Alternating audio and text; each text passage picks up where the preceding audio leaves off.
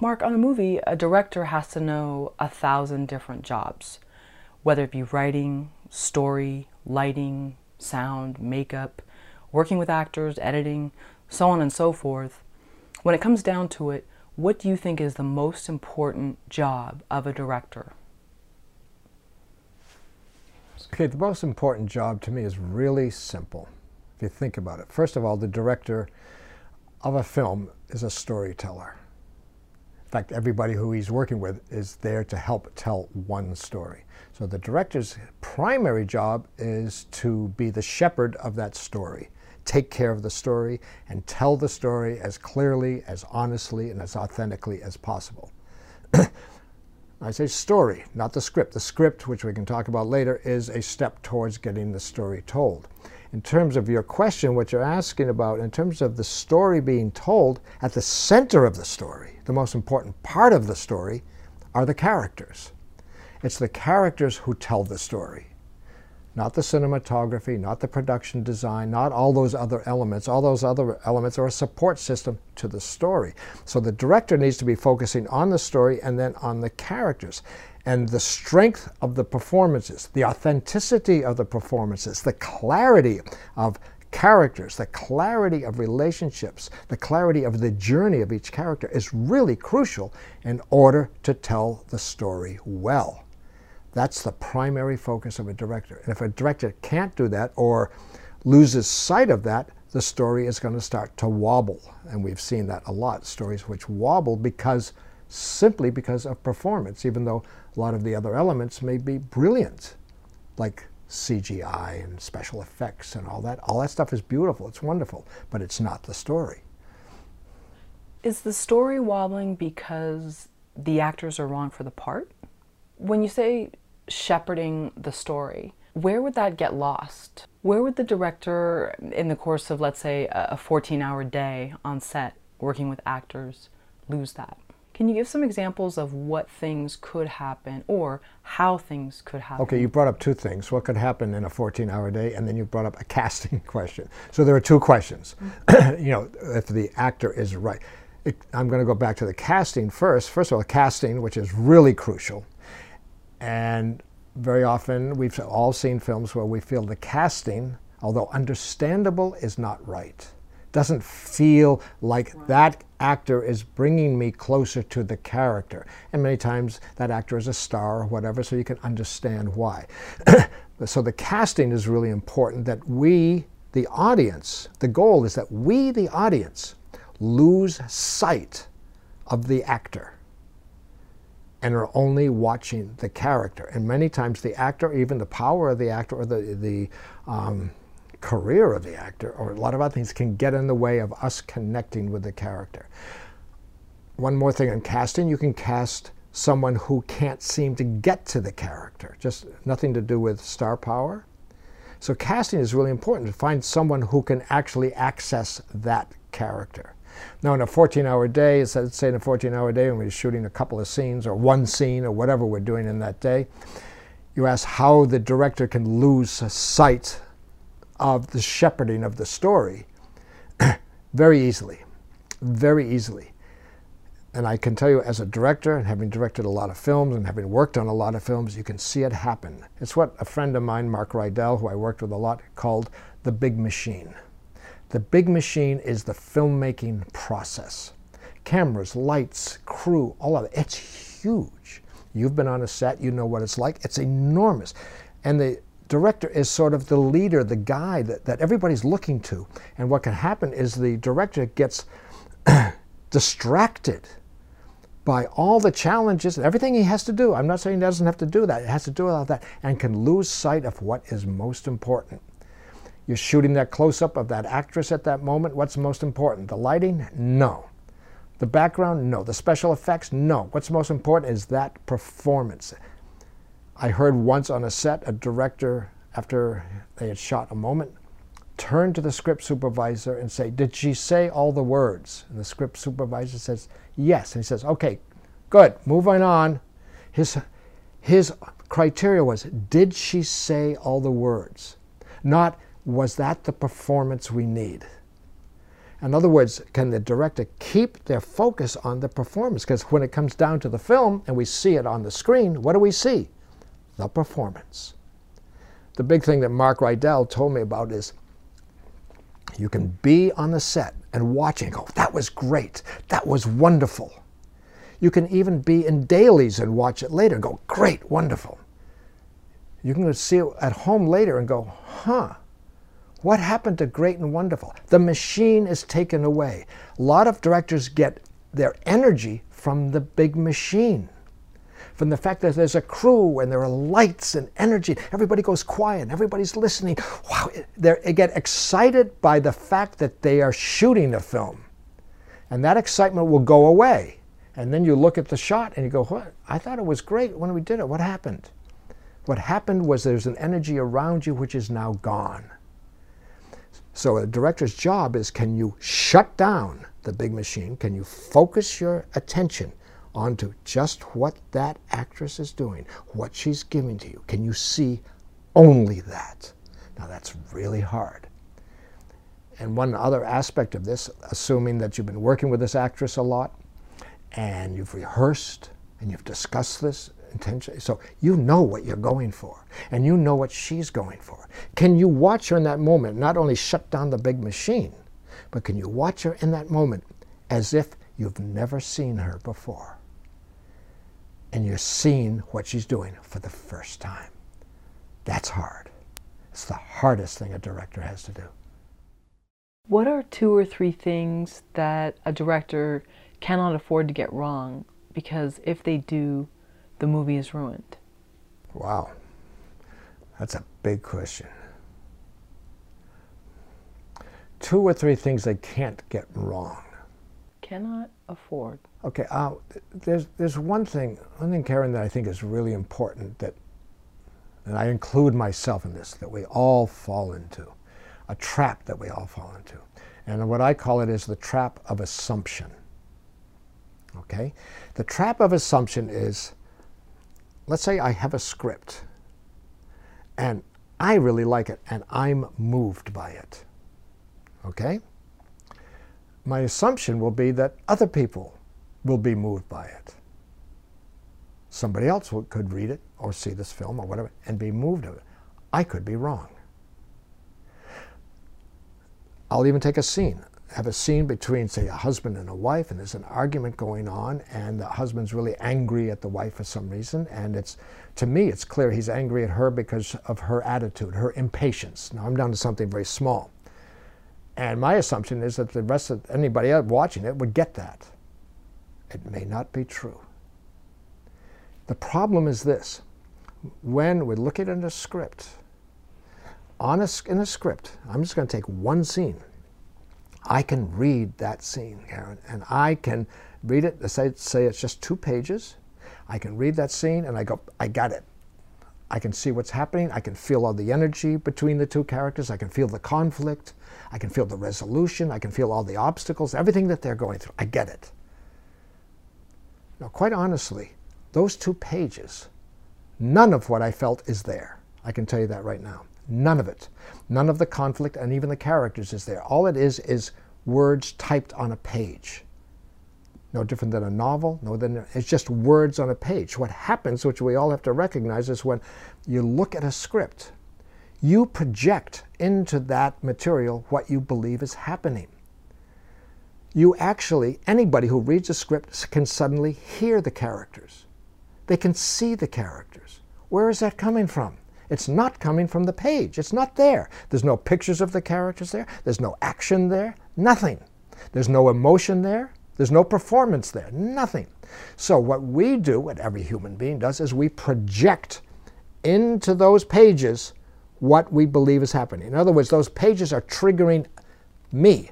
Those pages that I'm reading trigger Mark, Mark's history, Mark's life experience, Mark's expectation, everything is coming from me. So I project into it. Now, Karen, you'll do the same thing.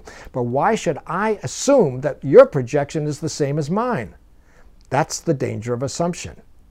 I assume that you'll get it the same way I do. Not true. Maybe close. I don't know. So the trap is the trap of assumption. I assume that you're going to respond that way. I could see a scene and go, oh, that's so moving. And you're going, what? I don't get it. Now, my, my reaction was it was moving. Yours was it wasn't. My assumption is you should get it. So thinking that just because it works for me, it should work for everybody else.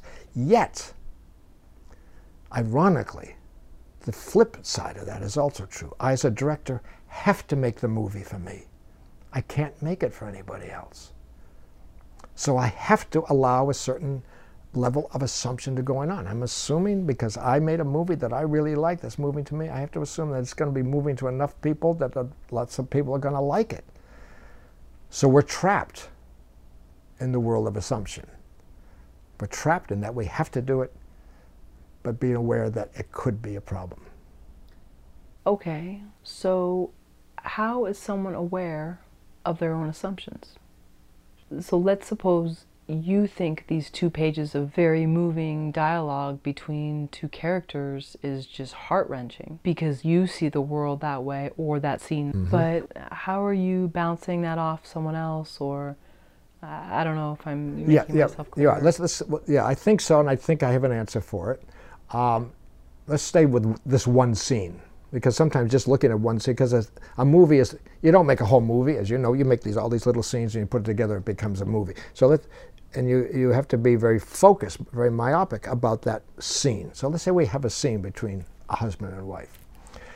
And getting back to you, how do I deal with my assumptions? I'll tell you, one of the biggest assumptions I as a director can have, any director will have, every director will have. I read the scene, I know how it should play. I, as the director, know how this scene should play. Should. Now, I'm the director, so I get to decide. I get to decide how I want the actress to play the mother and how I want the actor to play the father. Now, this is what a lot of actors do, and I could, a lot of directors will do. I'm sorry, that's what a lot of directors will do, and I can tell you right now, because working with a lot of directors, I'll say to a director who says, this is how it should go, and I said, how do you know? Well, that's, that's clearly the way it should play. I said, how do you know? And I'll talk to them about projection. So there's that assumption. Now we're going to mix with that something else, which makes it even more difficult. You have the two actors. Now those two actors read the scene, and they're making assumptions. The actress says, "Oh, I, I, I know how to play this."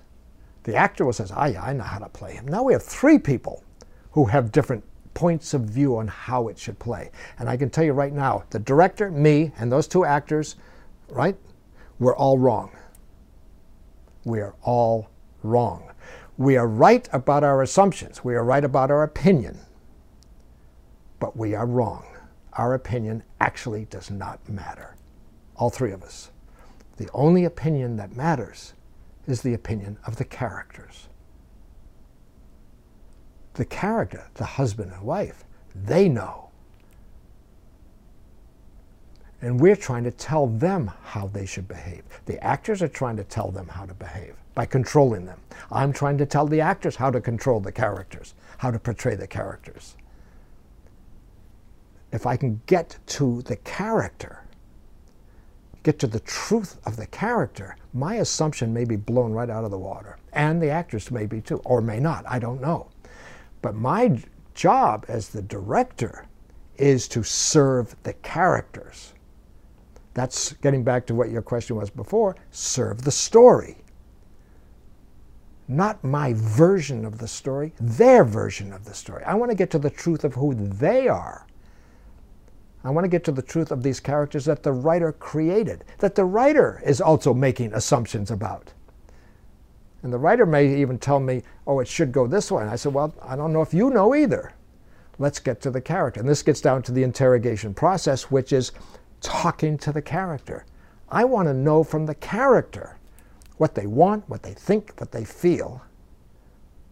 Now, one thing that's very important, which may have been in the DVD I gave you, it probably is, but one thing that's very important, this is a concept that is, is so, to me, is so clear and so obvious, but nobody talks about it. But as soon as I bring it up, people go, oh yeah. The characters in your movie, the characters in this scene, these two people, this husband and wife, whoever they might be, are not in a movie. They're not. They're two people who are in their life. They're in a moment in their life, which happens to be this scene, trying to achieve whatever they're trying to achieve. They're just two people. They're not in a movie. They don't, they do not have a script. And we are trying to present them as authentically as we can to a viewer. Well, in order to do that, we need to honor them. Not my point of view, necessarily, not the actor's point of view, necessarily, but them. Let's, let's present them as authentically as we can. I have learned so much about characters and story by talking to the characters, by, in a way, and I mean this seriously, dismissing a little bit what the writer says, what the actors say, and even what I think. And I go and I talk to the characters, and I am sometimes so educated and enlightened about who these people are. I go, they're the ones I'm here to serve. They're the ones that the writer is here to serve. That the we're all there in service of characters. So let's talk to them. Now, the interrogation process, which we can talk about later, is a way to get to them and get us, the writer, the director, and the actors, out of the way. Many times, getting to the truth of the story, the actors, the writers, and the, and the director are the biggest obstacle. We are in the way of what we are trying to achieve. Let's go back to the word assumption and the filter that the director sees this story from. How much does a director really have to check their own worldview? their own worldview. Mm-hmm. For the filter that they see the yeah. world through, which has years of good things, bad things, yeah. traumas, abandonment, happiness, yeah. praise. How much do they really have to know themselves to see, am I projecting this worldview, which may not be correct, onto every story? Okay, a couple, you know, first of all, how much do they know themselves? Yeah, and how important is first, that? First of all, really important to know themselves. Um, I'm not, it's really important to know themselves. I'm sort of struggling a little bit with how much do they have to check themselves. But let's go back to know themselves. I think they really have to know themselves a lot. Um, know who they are. I think the, the more you know who you are, the know, more you know about your assumptions, your prejudice, prejudices, your um, view of life and the world because of your life experiences and how you see things through different filters, the more you know that, the better director you're going to be. The, the, the, uh, the more um, able you may be to get out of the way. Your job is to get out of the way, out of the story, and not try to impose something um, on a story or on characters.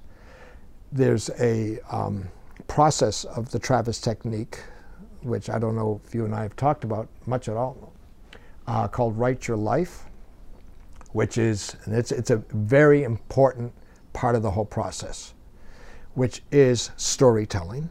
And it's storytelling, not so much writing, even though it's called Write Your Life, but it's autobiographical storytelling, taking a, an event in your life and telling one event in your life. Maybe it only takes three, four, five minutes to tell this event. The question is, when you're telling an event in your life, can you tell it honestly? If you're telling something that happened to you, this is what I love about this workshop and this way of working, that event is already written. There's nothing to write. It happened, this happened, this happened, this happened, this is the event that happened. Done. So there's nothing to create. What, what your challenge is, is how do I tell this story? How do I tell this story openly and honestly? Second question is Do you know yourself well enough? You are the protagonist of that event. How well do you know yourself? And how well are you willing to reveal yourself in all your flaws and all your courage and all your trepidations expectations, whatever was going on with you in that event, can you really, do you really understand it? And can you, can you reveal it in the story, knowing that in that event that you're going to tell, that little three minute event, your journey through that three minute story is the only thing that the story is about. What happened around you, let's say it was a birthday party that you went to or something like that, and some strange things happened, all those things that happened around you and that impacted you, that's not the story. The story is how you felt, how you reacted, what you thought, what you were feeling, what you were desiring, what you were expecting. That's the story. And that's the story of any character in any movie. So going through Write Your Life, can you even do that? How well do you know yourself? And the better you know yourself and can see how you operate in any moment, the better you're going to be able to see other characters, the better you're going to be able to work with actors.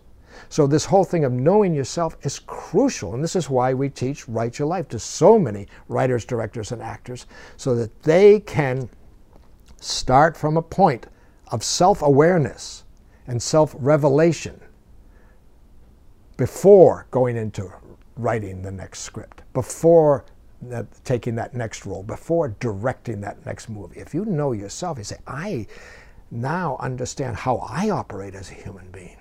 You'll understand every character you work with so much better. So that that is crucial. And then getting back to your question about imposing your own worldview on it, you will be less likely to do that because you'll be more likely to want to honor the view of the characters. And there's one other aspect of this too is that when you read a script and it impacts you, and I'm assuming you have this script that you've read that you want to make into a movie and you've been really so moved by it, you say, I want to make this. My first question to you, the director, would be, great. Why do you want to make this? All, all that. But what do you want to say? What do you want to do? The best answer to that is, I want to create this as a movie, this story as a movie so that viewers will have the reaction I had to it. Not so I can push this message on them. I was so moved by this. I was so moved by these characters. I was touched. I was brought to tears and laughter. And I went on an emotional journey as I was reading this. I want to afford an audience, a viewer, an audience, the same experience, knowing that for each member of the audience, it'll be different. It won't be exactly the same as mine. So, Write Your Life, is that part of the Travis technique? Yes.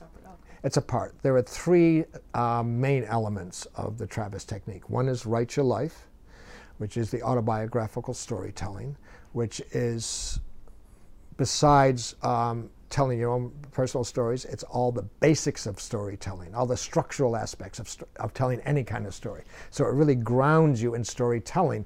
And one thing that's important about it is it's not a writing class per se. It's a storytelling. Can you tell the story? Directors, writers, and actors need to learn how to tell stories, not just write them. Writing comes next. Can I actually sit down and tell you a story? Take three minutes and tell you a story. By in, and then can I examine my own character within the story, know my own character, and can I consciously take you on a journey through that little three minute story? the, when you tell an autobiographical story, the goal is, if I were to tell you an autobiographical story right now, Karen, the goal, my goal would be I'm going to tell, take you through an event, and it'll take me three to five minutes to tell you. And my goal is to have you experience while you're listening to the story exact, exactly what I experienced as I lived it. Without having to tell you, oh, and then at that point I was really sad and all that. I don't have to fill that all in. I will tell this story in such a way that you get it immediately.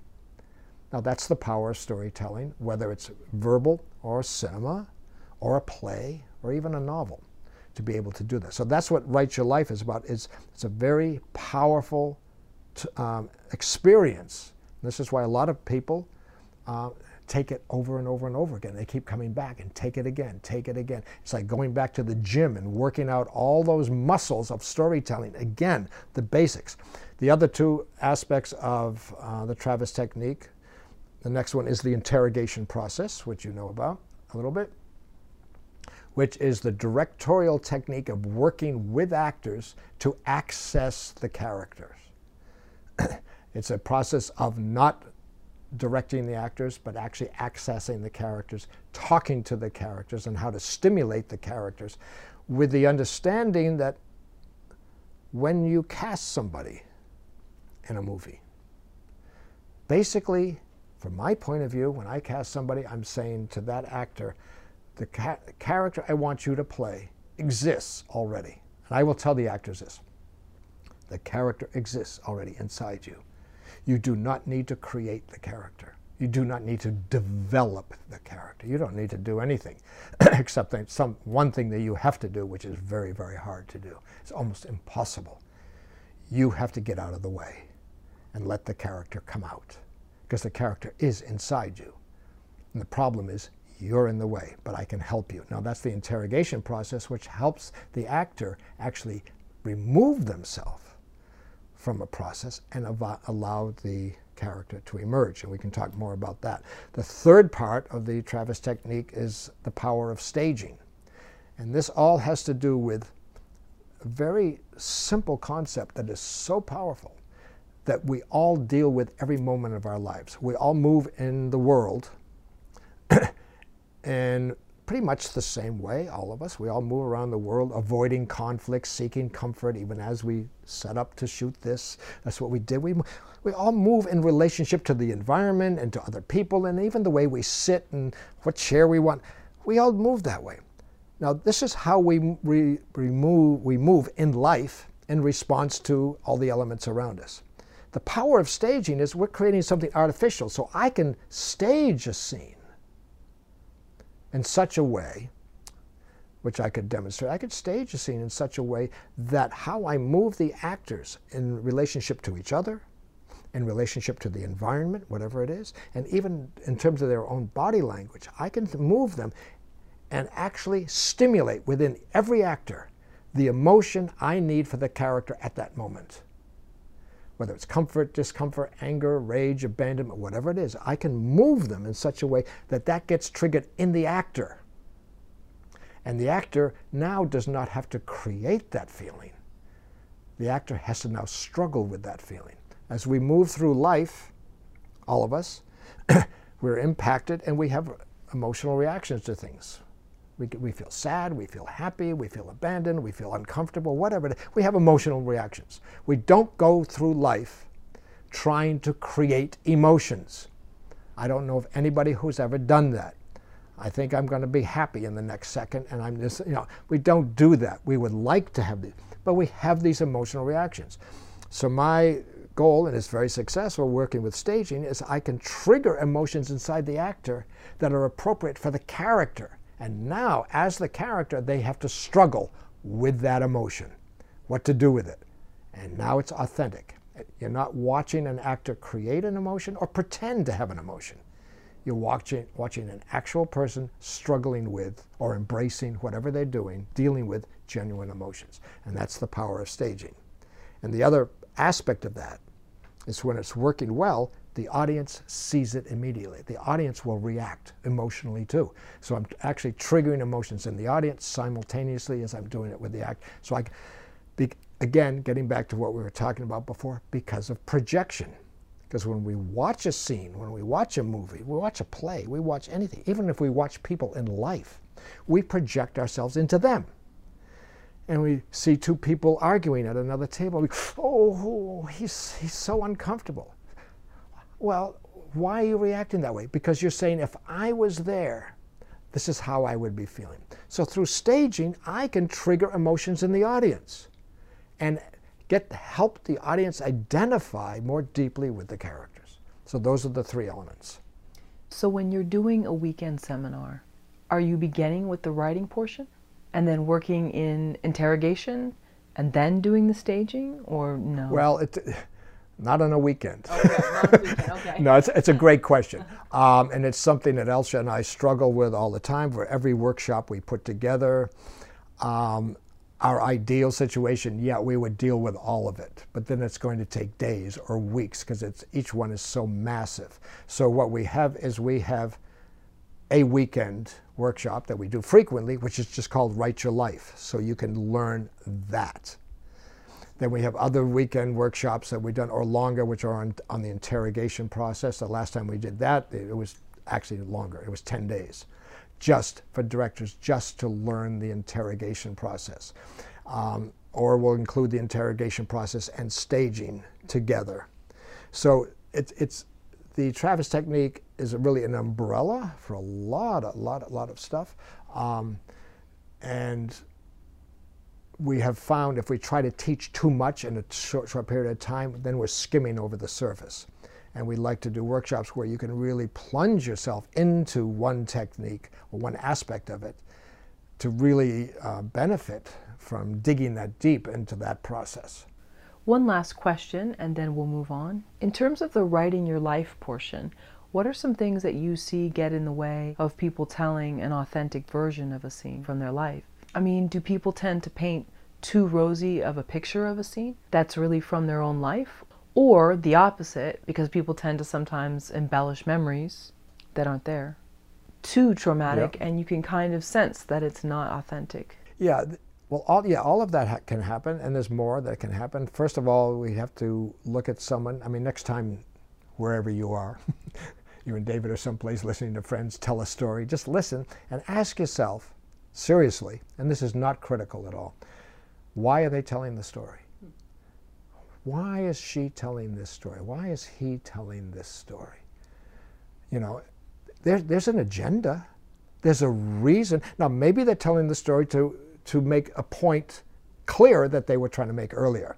And they're using the story to tell it. Fine. Maybe they're telling the story for self aggrandizement. Maybe they're telling it for they want sympathy or pity. Uh, who knows? There's, a, there's always a reason for telling the story. And since it's an autobiographical story, lots of times the reason to tell the story is for you. I want to tell the story so you understand something about me. So I'm doing it for me. I'm trying to, to elicit something out of you. What we do in Write Your Life is say, can you tell the story and think of the story as a gift? I want to give you a gift. The gift is the experience you're going to go through hearing the story. It has nothing to do with me in a way, even though it's my story. Because when we make a film or we tell a story, that's a gift to the world.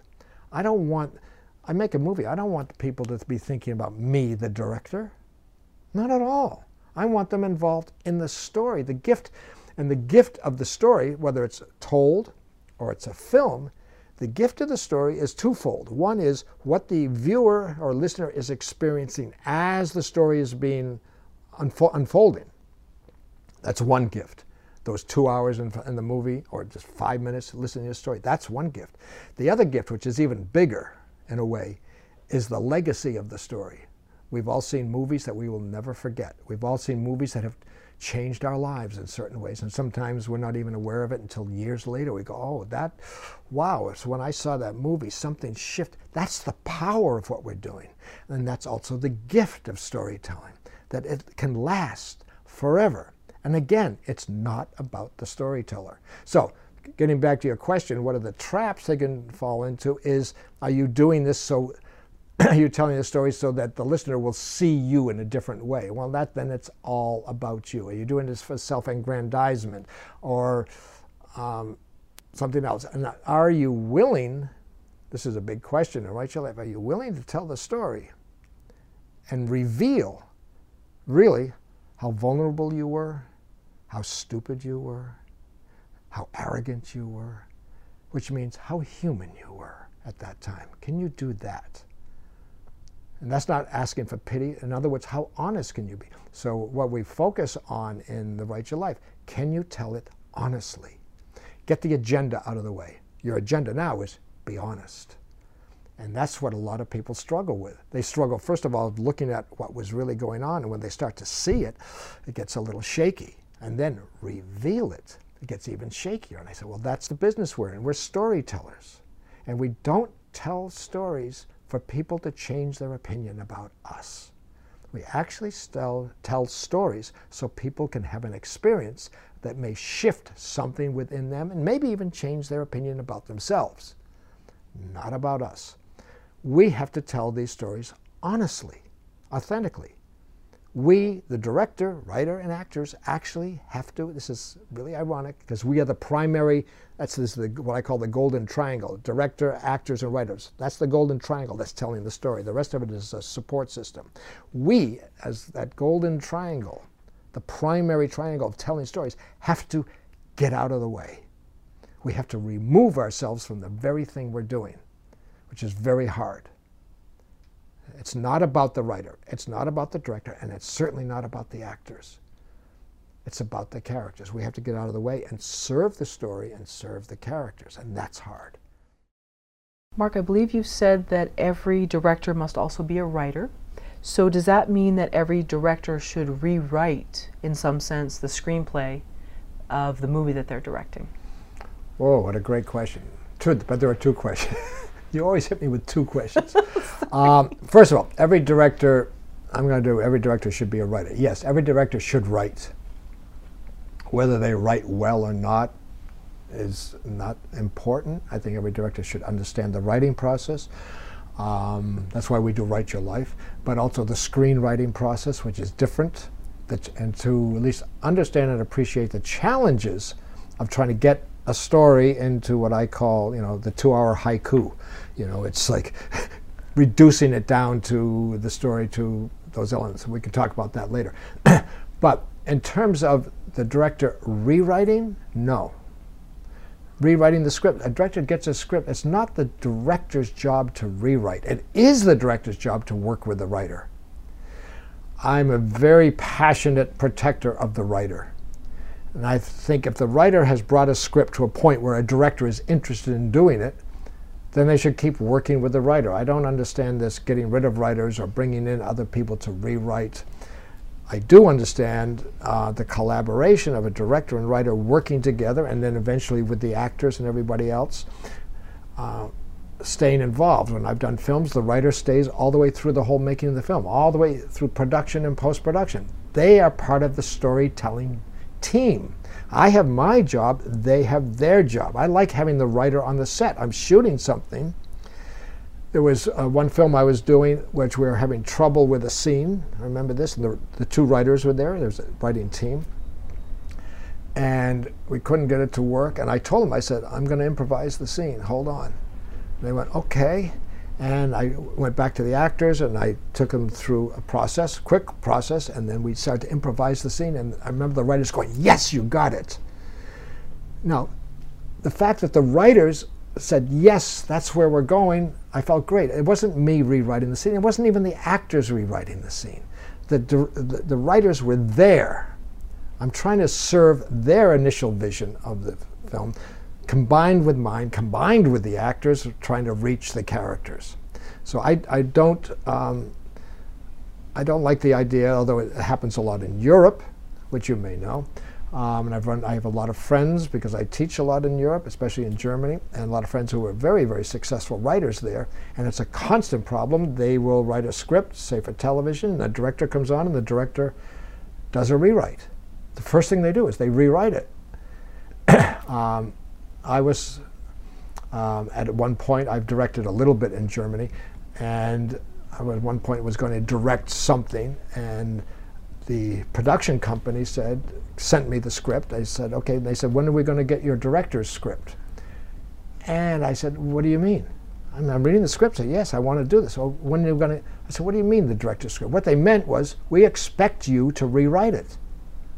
Now, so this was the producers expecting the director to rewrite the script that they had bought and they wanted to produce. And I said, no, I'm not going to rewrite it. I'm going to work with the writer. So I don't um, encourage directors to think they have to rewrite it. I've seen too many times, especially in, in Europe, directors rewriting and reworking a script, and it was really clear what they were doing unconsciously, I think, or maybe consciously, they were creating a script that they knew how to direct. And by doing that, they reduced it or shifted it from the initial intention rather than trying to serve the script that was there initially. They altered it to something that they could handle. And then the story lost its essence because yeah, lost its okay. lost. This is what this is one very um, important project which a friend of mine had written, and she had a powerful script, and it was changed so dramatically into the style of film that the director felt comfortable in doing. He had been hired to do a film that he wasn't really comfortable with, so he changed it into something, and it changed totally. It lost to me the essence of what was there originally.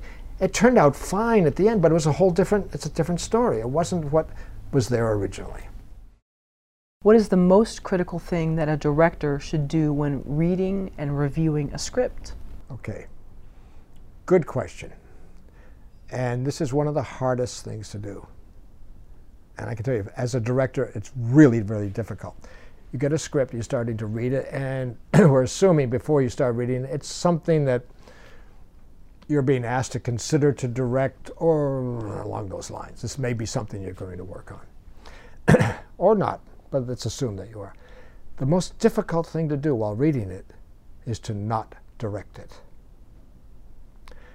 Now, I can tell you as a director, I start reading something and I see directorial problems immediately or directorial opportunities immediately, and I go, oh, wow, I know who I could cast in that role, or I know where we could shoot. Uh, suddenly, my mind is directing my mind is figuring out how to get this thing that I'm reading, which I haven't finished reading yet, up onto the screen.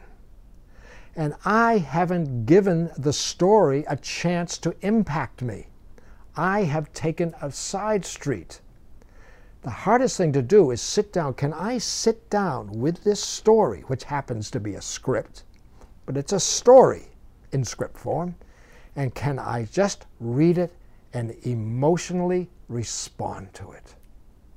Just respond. Like we all do when we go to see a movie, hopefully. We sit down and just respond. It's going to be my first and only time I get to do this without knowing the story. So my response the first time through is really crucial.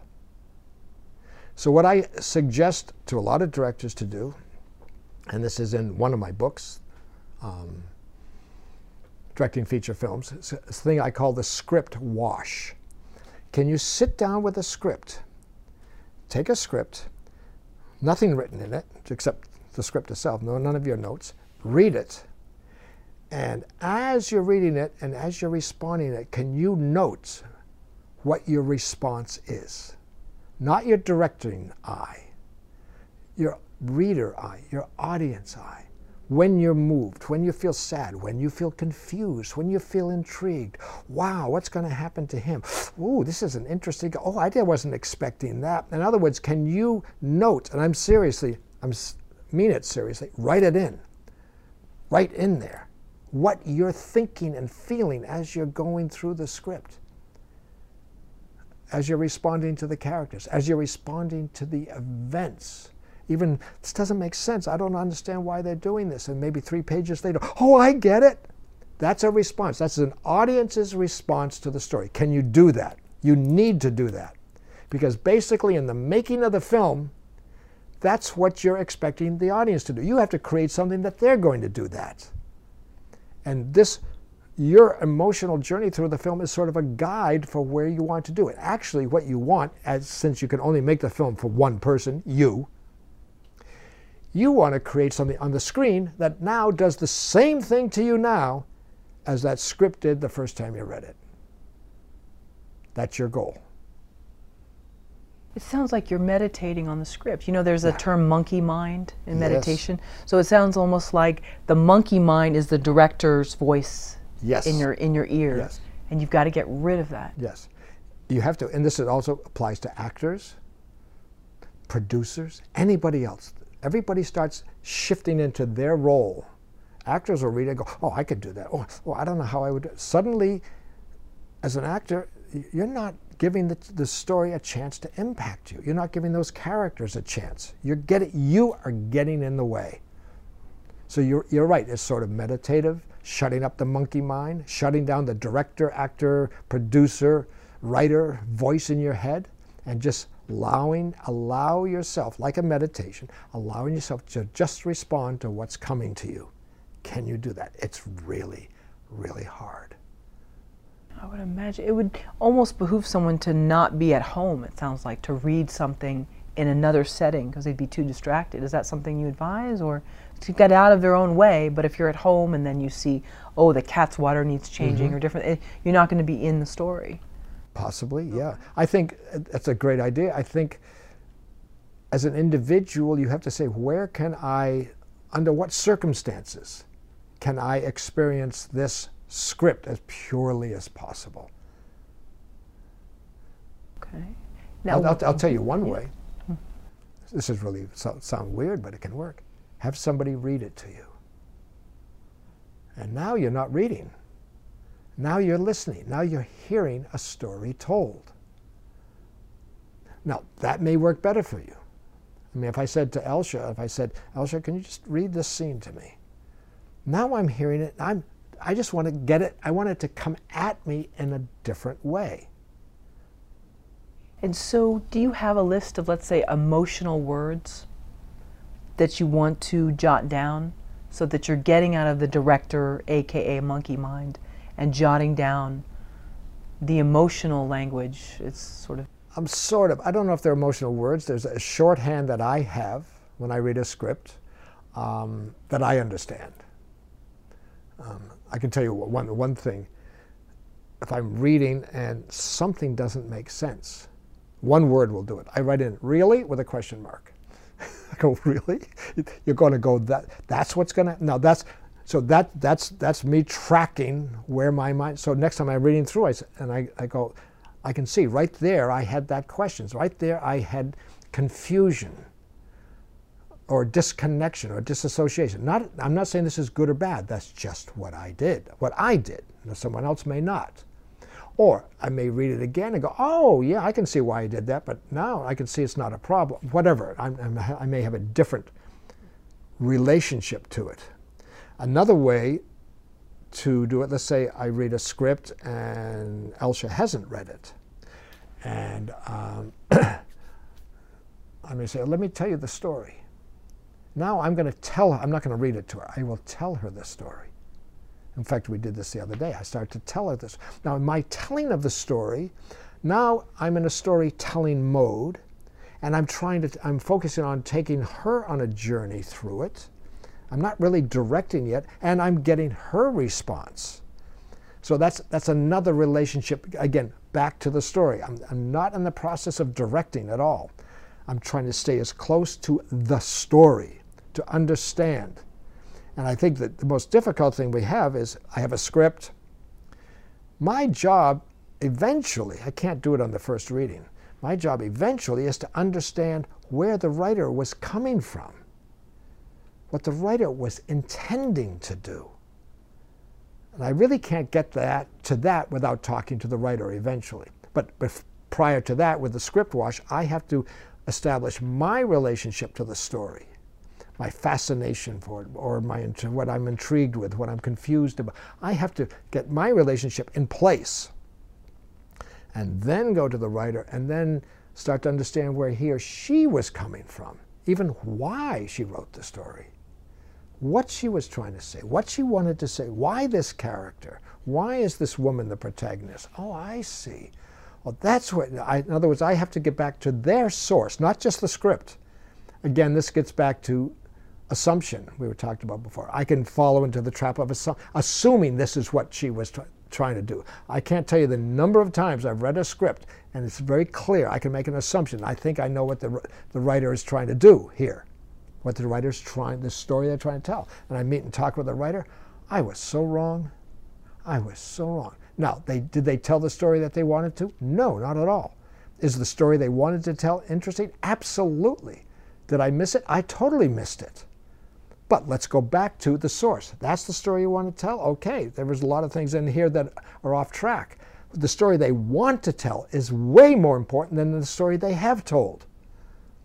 And we're trying to bring those two together. So that's the, that's the danger of assumption. And if I start directing in my mind before I've even had that conversation, I'm off down on a track that eventually the writer's going to say, no, no, that's not what I wanted. And the reason I made a mistake is I didn't check to see really where the writer was coming from. So you do the script wash, you, you read it for sort of emotional effect. you talk to the writer, and then at what point do you then turn on the director's mind and say, okay, now I'm reading the script with an intentional director's mind turned on? I would say, first of all, um, the director's mind sort of starts to seep in pretty early. And as I said before, it's hard to keep it quiet because that director mind wants to direct. It's a very eager little puppy in there going, we have a script, we have a story, let's make it. Um, but dur during the, the, process of working with the writer, the director's mind is working. Uh, it's working a lot because I can hear from the writer what he or she is trying to do, the story they're trying to tell, and my director mind is now thinking, okay, how can I facilitate that? Um, or what's in the way of that? Or how could we explain that? Or does this mean we need another scene? Now I'm sort of writing a little bit, but I'm not writing. And or I can hear what the writer wants, and I go, okay, that's a great idea. I have no idea how to get that on the screen. It's a great idea, but that just doesn't seem feasible to do that. So now I have to talk to the writer and actually say that. Now the director mind is working because the director down here, down the, the stream, is saying, we got a problem trying to make this. Let's see if we can solve that here with the writer. So the director's mind is working rather soon. Once we get to a script that um, I feel is very strong, I'm confident about it, although it's not the final draft. As you probably know, the final draft of the script is when the picture is locked at the end, because the script is always shifting, because it's an organic entity. Um, but once we get to the point where we think we can go into production, to really consider with the producers we're going into production, now the director's mind is really working a lot. And now it has to start to take over because now the directorial process is moving forward. Now I'm thinking about thinking more about, even though I've thought about it before. I'm thinking about casting and I'm thinking about uh, locations and elements and uh, the team that I want to put together to help tell this story. But I have to make sure that I have a script that is the strongest I believe we can do. By we, I mean myself, the writer, producers, whoever else is involved at that time. And there could be a lot of people. That they're all, they're all involved, that we've got the best we can do, knowing it's going to change and believing that the change will only be for the better, whatever it is. Then, then I can start to take over as the director and start making demands and, and influencing it from a director's point of view. Let's assume there's a heart and soul for every screenplay. And if that's the case, how does a director find that? The heart and soul of the screenplay. Um, I would say, yeah, there is a heart and soul for the story and hopefully it's in the screenplay. the and the re- there's a reason I make that distinction is because many times there's a very strong story in the screenplay, which is screenplay, which is basically a step in a process of bringing it to a film. The screenplay hasn't really captured that. So let's, but the story, that there's a heart and a soul in the story, and that I think in discussion with the writer or writers, whoever they are. Um, that's the first thing you've got to find. And it's like Elsha and I had a consultation just yesterday on a script and with the writers, and what we were looking for was just what you're talking about. That what's the heart and soul of this? It's a really interesting screenplay. It's a thriller, action adventure thriller. But what is at the heart soul of it that the um, audience can grab onto and identify with? My feeling is the audience doesn't really want to watch a big action adventure film. What they want, I mean, they'll watch it, be thrilled to watch it, one that's well done, but they want to connect with the people and what the people's journey is and what the people's struggles are and what the people's epiphanies are or disappointments are and the transformation of characters. That's what they want to they want to connect with the aspect of that story that relates to their own lives which may be very subtle or may be very, very powerful, but we have to identify that. So talking with these, these two um, writers yesterday, that was the goal, is to find that. And then, once we can identify that with the writers, then we could, all of us can ask each other, is it in the script? Is it clear in the script that that's what it is? But first of all, you got to figure out what it is. And that's why many times looking at a script, you can feel it's not there. But rather than trying to cover it up or pretend it's there or assume that it's there or just insert something there, go back to the writers. Go back to the people who had the original idea and find out what that is and then try to identify that. And that is actually for a director, that's what's going to guide you through the entire rest of the process. That's what the movie is all about. This movie is all about um, this character who is fighting these struggles, who is fighting these aspects of himself and the world around him and his family or his work or what, whatever he's fighting. And that what gets revealed through that process is what this man or this woman is going through that we can identify with. So you got to get that early. Then the process of the rewrites or re-examining the script is how can we get that in? How can we make that clear to the audience? Also clear to the actors, really important. So the actors can see it. The actors who are playing these parts can attach themselves to that. So if it's not clear, um, is it because we're not having an emotional response to it, or we're not having the emotional response that the writer intended us to have? Well, probably both. We're not having an emotional response, or the one that's intended, or the one that's assumed by the writer. Okay. This, this, is, this is a danger of writing. This is getting back to that assumption thing we were talking about before, which we deal a lot with. I'm going to go back to Write Your Life. I'm telling you a story about a traumatic experience I had. That's, for instance, say, personal experience. And I'm going to assume that if I tell you everything that happened, you're going to have the same emotional reaction I did. That's a huge assumption. You may not. A writer can write a script. It may be true, it may be personal, it may be totally fiction. But the writer writing that script and all those characters is having an emotional experience as he or she is creating it. With these characters, how they're relating to each other, all the twists and turns in the story, and they're going, oh, that's great, that's great, assuming that anybody else reading it will be having the same reaction. That may not be true. So that the assumption of the writer is a problem, can be a problem. And the best way to deal with that is really simple. You tell the writer, there's your problem. You wrote that scene and you're very moved by it. I read the scene, I don't get it. Okay, what you're intending is great. I'm not getting it, and other people are not. You're assuming that we're getting it because you are so identified with those characters in that situation. Okay, not a problem. Let's figure out how we can make it clearer to the audience so the audience does get it.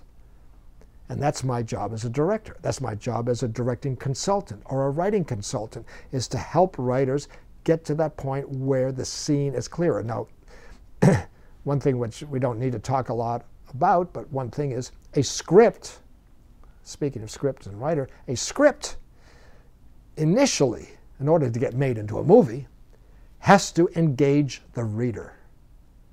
And as you know, the reader very often is not the person who's going to produce it. The reader is somebody down the line in some production company, whatever it does.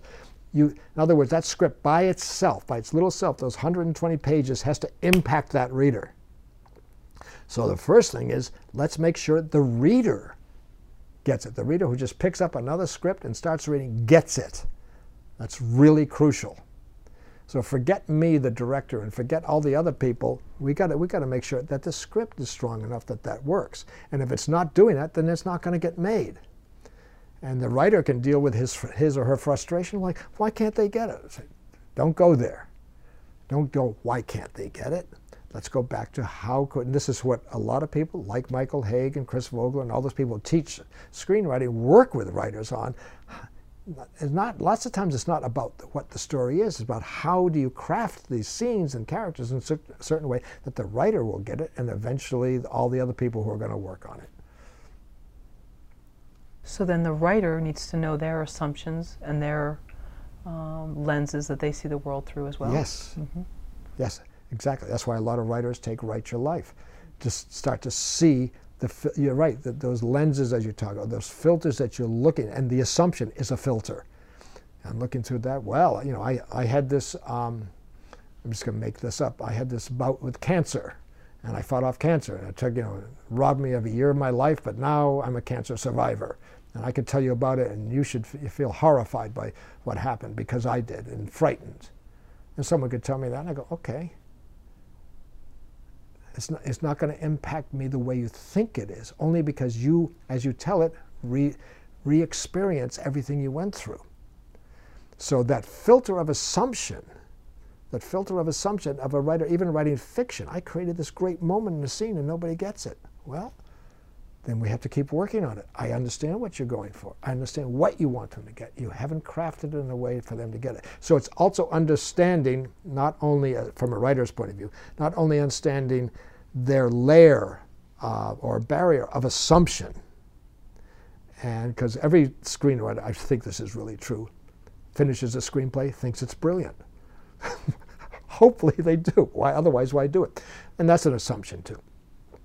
But also they have to realize that every reader has barriers against certain things that you have to plow through. You have to break through. You have to surprise them.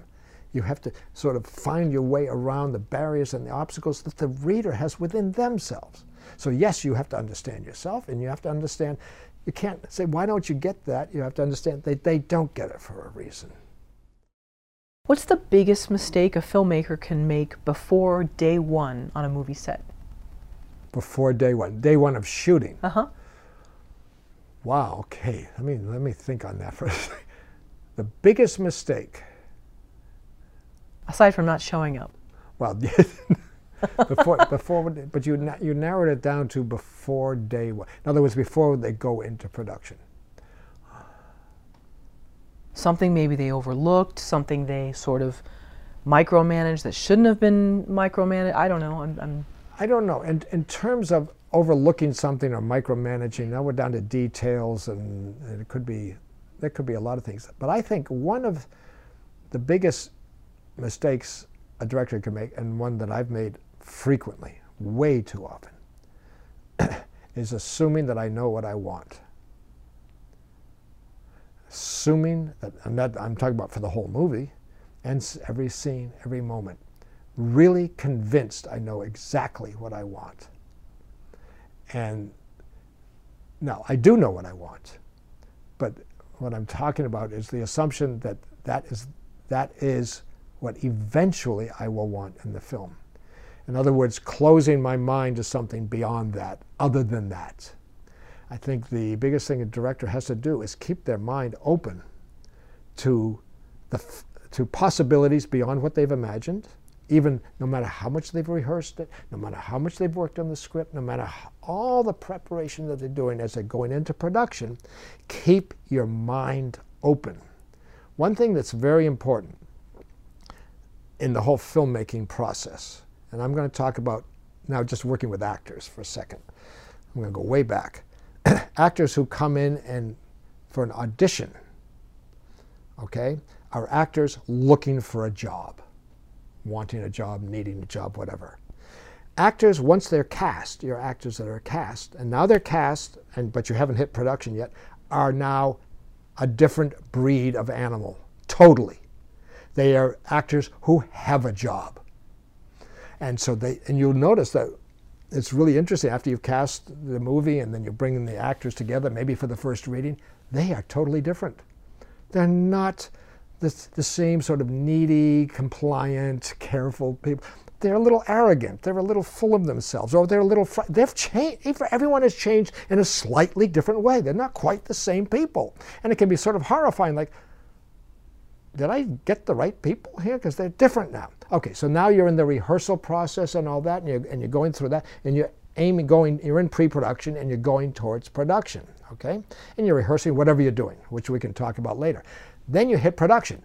They change again. Because now it's the person who walks on the set and they know today is the day we're shooting that scene. They are under enormous pressure. So there are three different stages. So as you go into production, getting back to your question, be aware that these people are shifting. They're different now. They may be more problematic, they may be more compliant, they may be more irritating, they may be more charming. Who knows what they're going to be, but they're human and they're under enormous pressure now, so they will try to shift to their places of comfort and all that. So, but again, getting back to your question, about the mistakes you can make. Keep your mind open. These people, these actors, under enormous pressure now, who you've worked with, however much you've worked with them, who knows what they're going to come up with? Who knows how that scene that you just rehearsed three weeks ago that you thought was so wonderful in the rehearsal room, and now you're going to shoot it, it's going to shift, it's going to change because the actors have changed. Keep your mind open. Ideally, and this goes back to the rehearsal process and all that, which we haven't talked about, but ideally, if you've been rehearsing deeply enough and profoundly enough, ideally, those actors are going to go even deeper on you because of the pressure. They will go deeper into the character and they will start revealing stuff to you that you had probably never imagined. Don't try to make the movie in production that you thought you were making in pre production. It's going to shift. It's going to change. Ideally, if the process that you've been going through of working on the film has been to go for the depth of characters, it's going to get deeper. It's going to get better. But you have to be flexible. And an actor can show up and suddenly they're doing that scene in a way you never imagined. Now you have a problem. Not because they're doing it different. What do you do? Do you try to get them back to what you had before? Or do you let them go there way they're going? Okay, this is, in other words, don't assume that you have to try to keep it to what you uh, were thinking before. There's a, um, chapter or section of my book on production that I call the nightly reconsideration process, which is very simply this. you read the script, you imagine a movie. You cast it and all that, now you're in pre production and you're working on rehearsal and putting together all the elements, and the movie in your imagination is getting more detailed. But it's shifting. It's shifting from what it was when you first read it. Now it's coming into some kind of perceived reality, although it's not really there yet. Now you're in production. And as you start production, the entire movie is in your head to some degree. You, you can see it, you can feel it, you know what you're going for. You shoot the first scene. I can guarantee you that scene will not turn out the way you thought it was going to. In fact, I can guarantee you for every scene you do, do it won't turn out exactly the way you thought. But the nightly reconsideration process is on that first day, say you shoot two scenes, one scene, two scenes, suddenly you have shot some material that is going to be in your movie. That scene has now been defined by what you shot, the possibilities, the range of it. It's been limited, actually, down to what you shot. It hasn't been expanded, it's been limited. And now, because that exists, you, it's automatically you start reconsidering the entire movie. Well, if that scene's playing that way, then oh, then it's going to start. It's it's a living, growing thing. And so every night you are reconsidering the entire movie. Well, if she was, boy, she was tougher in that than I thought she was going to be. Well, if that's the way, oh my God, is it going to go that way? How do I want it to go now? So you've got to keep your eyes open because the characters are now, the characters are now determining where your movie is going, not you. Sounds like then plan but be open. Plan but be open. Okay. Yes, have yes, have a good plan. Have a strong plan. Right. Have a definite plan that you are convinced will work and then be flexible. Be willing to throw it out. Or be willing to adapt it, adjust it. Right. So how do you work with uh, directors who get so married to that plan that they they just can't deviate from it because that's how they saw it and they know their vision is you just just trust me on this one this is going to work we've just got to do it this way okay this is a plan in terms of shooting the film shooting the film but uh, with the scene with the actors with yeah. visuals or what what aspect okay with with an actor and let's say um, the actor who was one way in the audition and one way in the read um, brought a good level of emotion. And then you get them on set and they've kind of retracted into a little bit of a shell, but it's working in some ways, but not the way you envisioned it. So you can still play the scene, but they're going to be a little more awkward and introverted, not maybe more emotional how you wanted them to be. Okay. Okay, so there's been an adjustment within performance mm-hmm. um, that you may not have asked for, but it's there. Right. And you're saying it, um, It's good, it's interesting, but it's not what you wanted or thought you wanted, say back in rehearsal and pre production. Right. And now you're shooting. Now you're Right. shooting. And so what do you do? What do you do? Because even though, yeah, it looks good and I like and other people, the other actors are feeding off the energy, still, it's got to be this one way. Okay, the first thing is the idea it's got to be this one way is a trap. Watch out for that. Because I can tell tell you right now, as a director, to a director, this idea of while you're shooting, knowing precisely what you want and you're going for that is a problem. Not a problem going for it, but it's a problem believing that if you have that, then you're fine. Because I know exactly when you'll know what you want from that character in that scene, and that's in post production. In post production, when you're editing that scene together, and this has happened many, many times, I've seen it way too many times. You edit the scene together and you go, okay, looks good. Looks good, got it. Then you put the whole movie together, and now that scene isn't looking so good anymore because it's part of a stream. A movie is not a bunch of scenes linked together, it's a stream, it's a constant movement. It's a constant movement of characters. And now they suddenly, these two characters hitting that scene, and something is off. Now, maybe it's too restrained, maybe it's too enthusiastic, maybe it's some, there's something that's tipping, something's wrong. Now, the, so the big question, now we're in post-production, that scene isn't quite working. What options do you have to fix the scene? Because I can tell you, and again, I've seen this many times, at that moment you go, I know what I need, but I don't have it. We didn't shoot it that way. We didn't shoot it where she's more restrained. Or we didn't shoot it where he's more adamant. We didn't shoot it where um, the, the emotions ha- has more conflict. Or we didn't shoot it with more sense of sympathy or empathy or whatever. Whatever you think you, if we had that, we'd be great. So the question really becomes, why didn't you shoot that? The reason you didn't shoot that is because you didn't think that's what you needed. Even if someone had suggested, even if I had been on the set with a director, and this has happened a few times, and I said, Are you sure you don't want to do one more where she's a little more restrained, or one more where she's, where she's a little bit more out of control, or try one with a slight difference? No, no, no, I'm, I'm fine. As soon as I hear I'm fine, I just can feel that chills like, oh, because you don't know. Now, many directors I've told them you don't know. So a lot of the directors I work with will, if I'm with them, I say, you sure you want to do that? Said, it'll take less time to shoot that than it would be to argue it. so I say, shoot it. Now, this comes back to Robert Altman.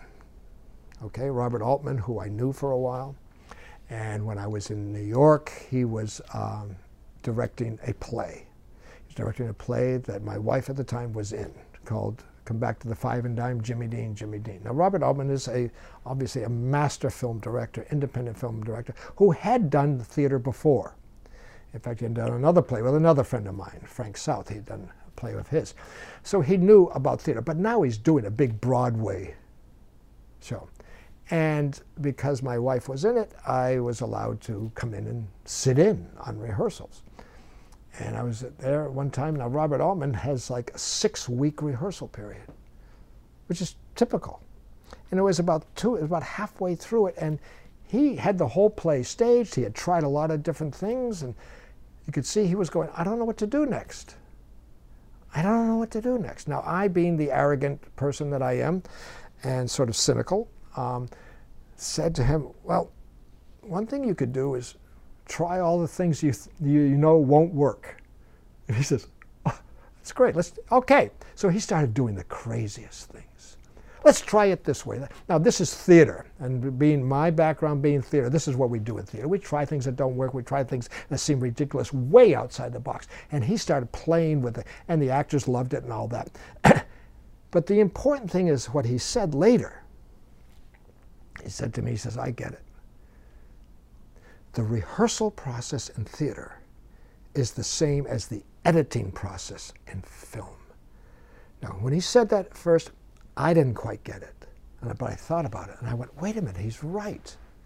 The rehearsal process in theater is a process of trial and error, experimentation. Let's try this, doesn't work. Let's try that. Oh, that works. Let's keep that. Let's and even in terms of script, you can be changing things in theater. You can keep changing. So it's a trial and error period leading up to opening night. And eventually you narrow it down to this, we're going to play it this way. And even the day before you open, you can be trying things. The editing process is a similar process. It's trial and error. Let's cut it together this way. Let's try it this way. Let's try it with this moment. Let's try it cutting the scene this way. But the thing is, the difference between theater and film, in post production film, if you don't have the material you need to go through a trial and error process, you can't do it. You look at that actress's performance and you say, I've got four takes of her doing it. Every time she did it, she did it pretty much the same way. That's all I've got. So you don't have the choice. My recommendation to every director I work with, and this is the way I shoot stuff, my job in po- not post production, my job in production is to create the range of material from which I will choose later. I don't have the way to do it. I have a range. No, I have in my mind, I know what I want, but I also want a range of material way beyond that. Sometimes the most ridiculous things. And the actors know that. In fact, I tell the actors, I don't know how I want this to play. I don't even know how I want the entire movie to play. They said, You don't? I said, No. So we're going to keep experimenting. We're going to shoot a lot of rehearsals. We're going to shoot, and the actors relax. They go, "Oh, the pressure is off. I'm not trying to hit a perfect performance because Mark doesn't know what it is." I said, "No, I don't know what it is. I'll tell you what I think it could be. I could be wrong." So even this last thing I shot just a few weeks ago, and I said to the actors, and I always do this, I said, okay, let's do a few more just for you. Be outrageous. I ask the act the actors, be outrageous. Go way outside the box as far as you want. And we shoot that, and some of that stuff is amazing. And we use it. Had no idea.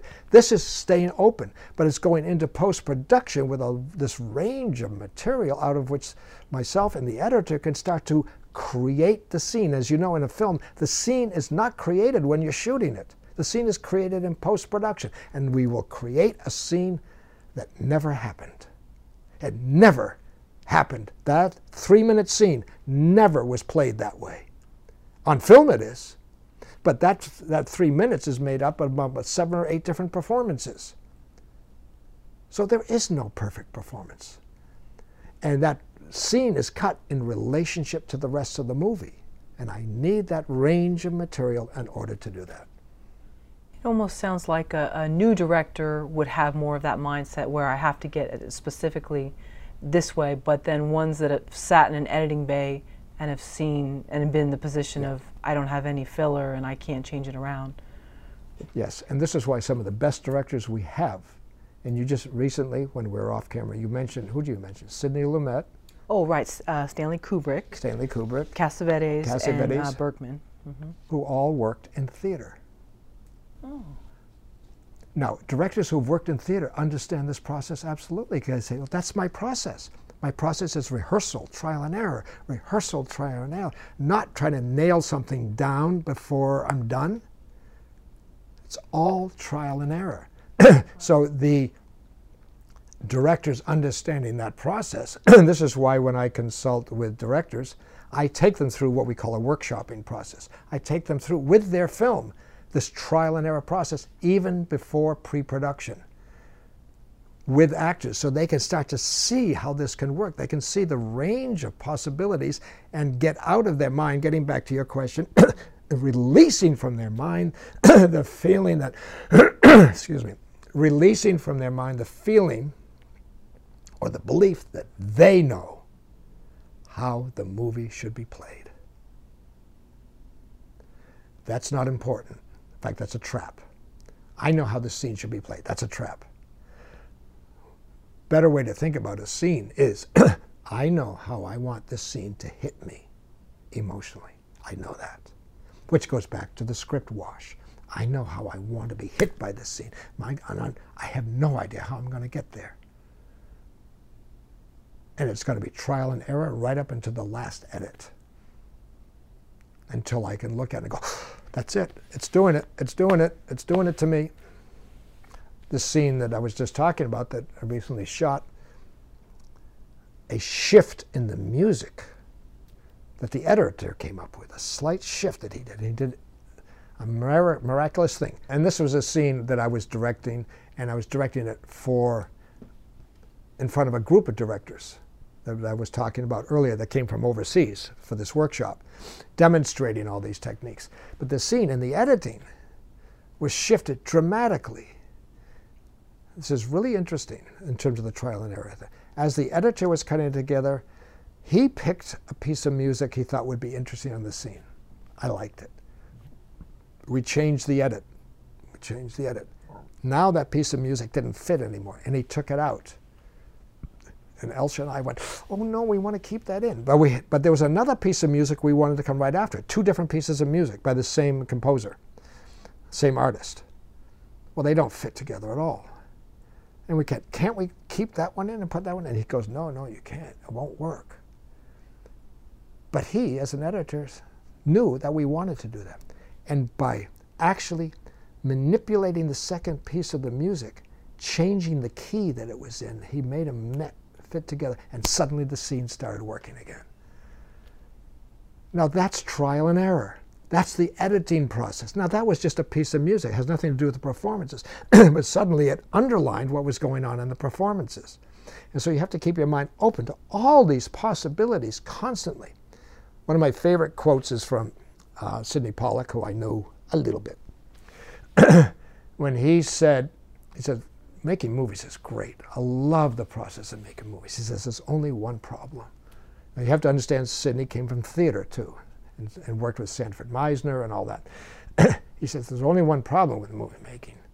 Eventually, you have to show it to somebody, which really means eventually you have to stop the process of making the movie the process of making a movie is great, but when you have to lock things down and go, that's it, that's the hard part. That's the most painful part. Mark, in your book, The Film Director's Bag of Tricks, I think I noticed that you wrote something about uh, director Elia Kazan and how mm-hmm. he would get to know actors and take them out to dinner and mm-hmm. really find out about their story. Mm-hmm. Um, have you done that with actors? Do you feel that it's very crucial in terms of um, getting the most from that character, uh, you know, and, and, and finding out mm-hmm. what lenses they're seeing everything, what assumptions. Yeah, I, I think, yeah, I think, yeah, getting to know the actors is crucial. In fact, there are a lot of, um, maybe not a lot, there are several directors who even say they don't need to read the actors, they just need to meet them and get to know them um, before they cast them. But I think like what Elia Kazan would do and a lot of directors do, again, coming out of theater, these are people who come out of the would get to know the actors personally. Remember, when you're casting and somebody, an actor comes in and reads for you, and let's say he just reads one scene, um, all you know at that moment is how well he can read that scene. That's all you know. Now, maybe he did it beautifully, maybe it was very impressive, but you know nothing beyond that. And what, one of the things you don't know, you don't know anything about him or her. So if this is someone you're considering casting, yes, get to know them. Some directors I've worked with will even invite three or four actors back for a callback and never read them, but just sit around and talk with them and discuss things and just to get to know the, the personality. You've got to get to know who these people are, how they think. Remember, if you cast them, you're going to spend a long time with them. And you're not spending a long time with them just reading that part. You're spending a long time with that person. And you need to establish a relationship with them, how you can work with them, how they think, what they believe in, and important part of, say, taking an actor to lunch or something, they need to get to know you you need to be just as open and available and vulnerable to them as you want them to be to you, because then you're creating a safe space for, within which they can work. They need to know that you are there and you are willing to become as vulnerable and as open and as available as they are, as you want them to be. Okay, so let's say you've you've met this actor, you've had coffee with them, whatever. You've had them read. They're great for the part. Then they show up on set and they're not as uh, open. They're a little more closed off. Okay, I have a question for you. Sure. Bef- between meeting them and casting them, and then you jump to now they show up on the set. Right. Has there been any rehearsal in between? Sure, there's been rehearsal, and maybe maybe during rehearsal they were good, and you felt that they they brought what the character needed, but mm-hmm. then they show up on set and they're closed off. Okay, let's assume there's been rehearsal, which we haven't talked about yet. Mm-hmm. but there's been rehearsal and interrogation, and, and we're in good shape. Now we go to they show up on the set and they're closed off. My job, very very important job at this point, is to under, try to understand why. And I can tell you right now why, generally, why the actor is closed off. Something's wrong. Something they're afraid of. Fear. It's usually a fear based something is in the way. Now, it can be some actors just get closed off because we're shifting into production, like we talked about before. That shift.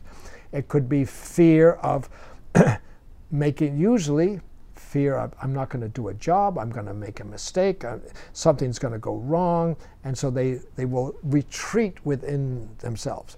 This is very normal, it's very natural, it's nothing to be worried about, but it is something to be dealt with. You have to deal with it. And I can tell you the best way to deal with it is to actually ignore it, because if you start talking about it, you can very possibly make it worse. What are you afraid of? Oh, it's, it's just a camera. It's, you know, you, you're talking about the fear, and it'll just get bigger. That's all you're going to do. The best way to, to deal with it is ignore it, honor it, but ignore it, and go into the interrogation process. If I start shifting with that actor and start talking to the character, do you know what happens to that fear? It goes into the background with the actor. As I allow the actor to shift into the background and pull the character into the foreground. Okay? The fear that the actor has goes with the actor. It doesn't stay with the character. The actor will probably feel very comfortable just being the character. You don't want the actor to drag that fear or whatever the concern is into the character. That's what you have to avoid. And through the interrogation process, you can actually stop it before that happens.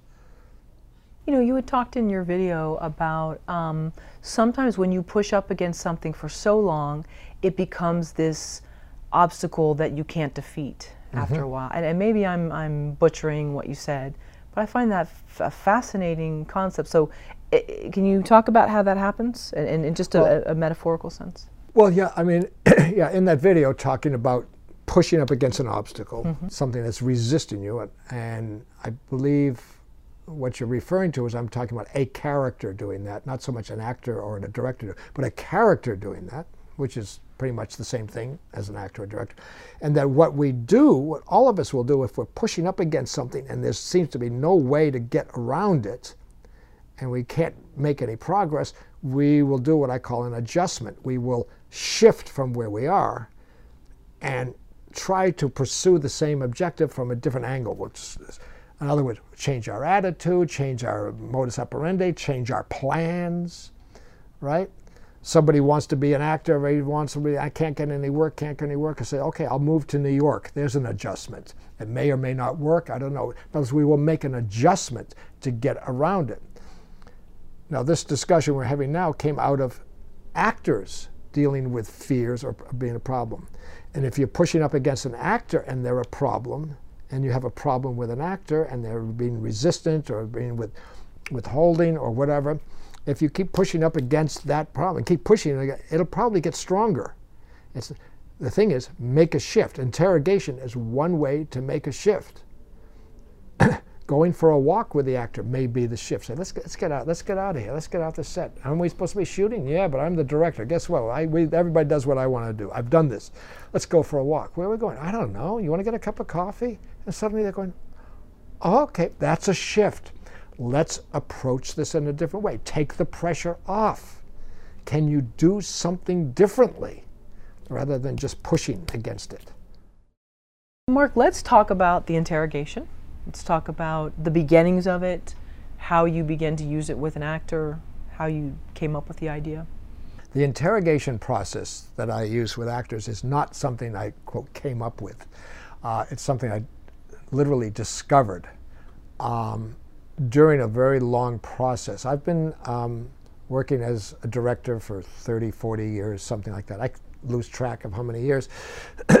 and it's one of those things that I look back over my career and I realize what I've been doing.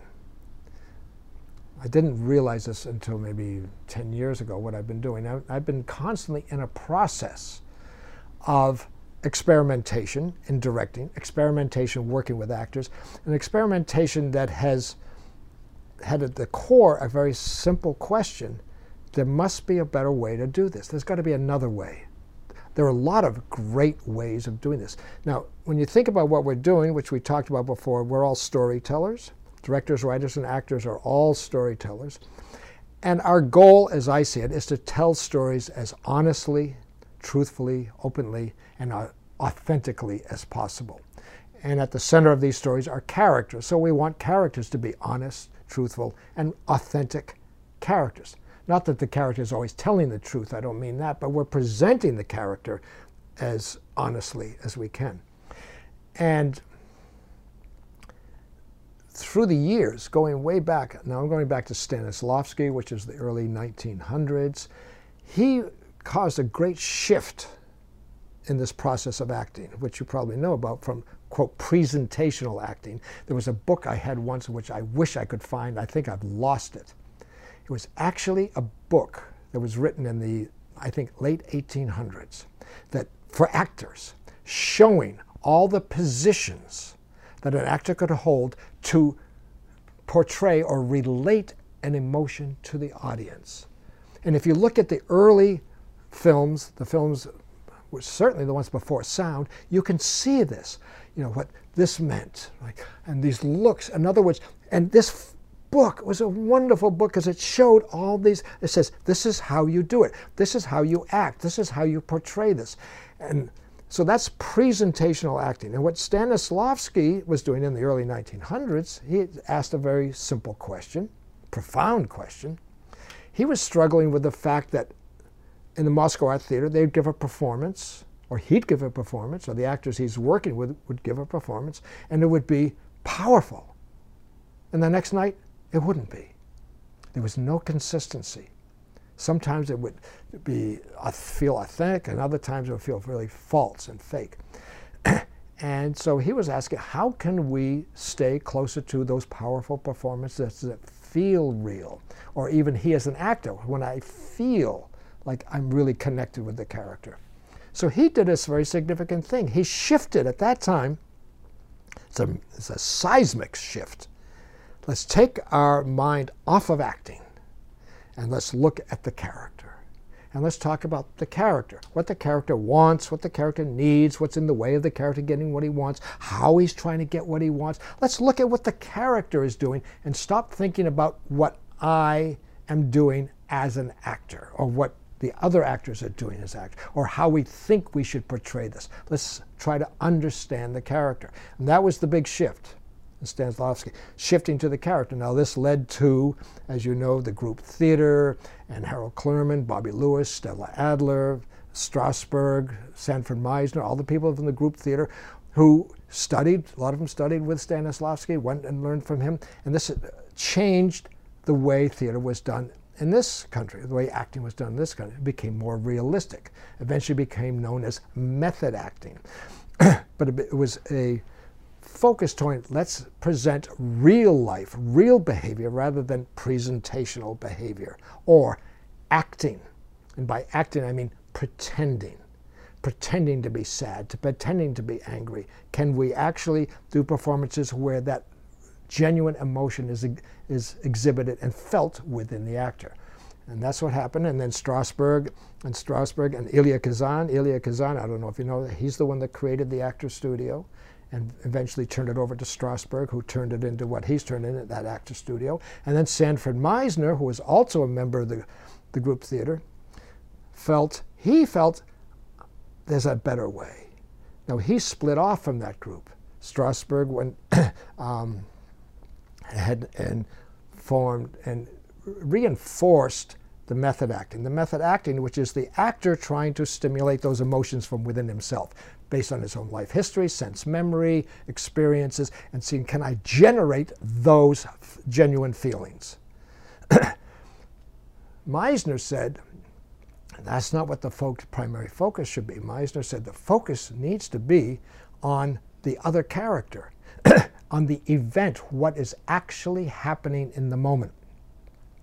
So that, so that was a split that happened in the group theater. And so, so now we have the method for, technique or method, and then we have the Meisner technique, which are different, but they actually complement each other. Now, I'm coming through theater at the same time. I actually studied, I'm very happy to say this, with some of these people. I studied with Harold Clurman, Bobby Lewis, Stella Adler, a lot of people from the group theater. I did not study with Sanford Meisner. I wish I had, but I've studied a lot of his work, and there's a great documentary out there by Sydney Pollack on the Meisner tech. He followed Sanford Meisner for a whole month through a whole class. And so I've studied that.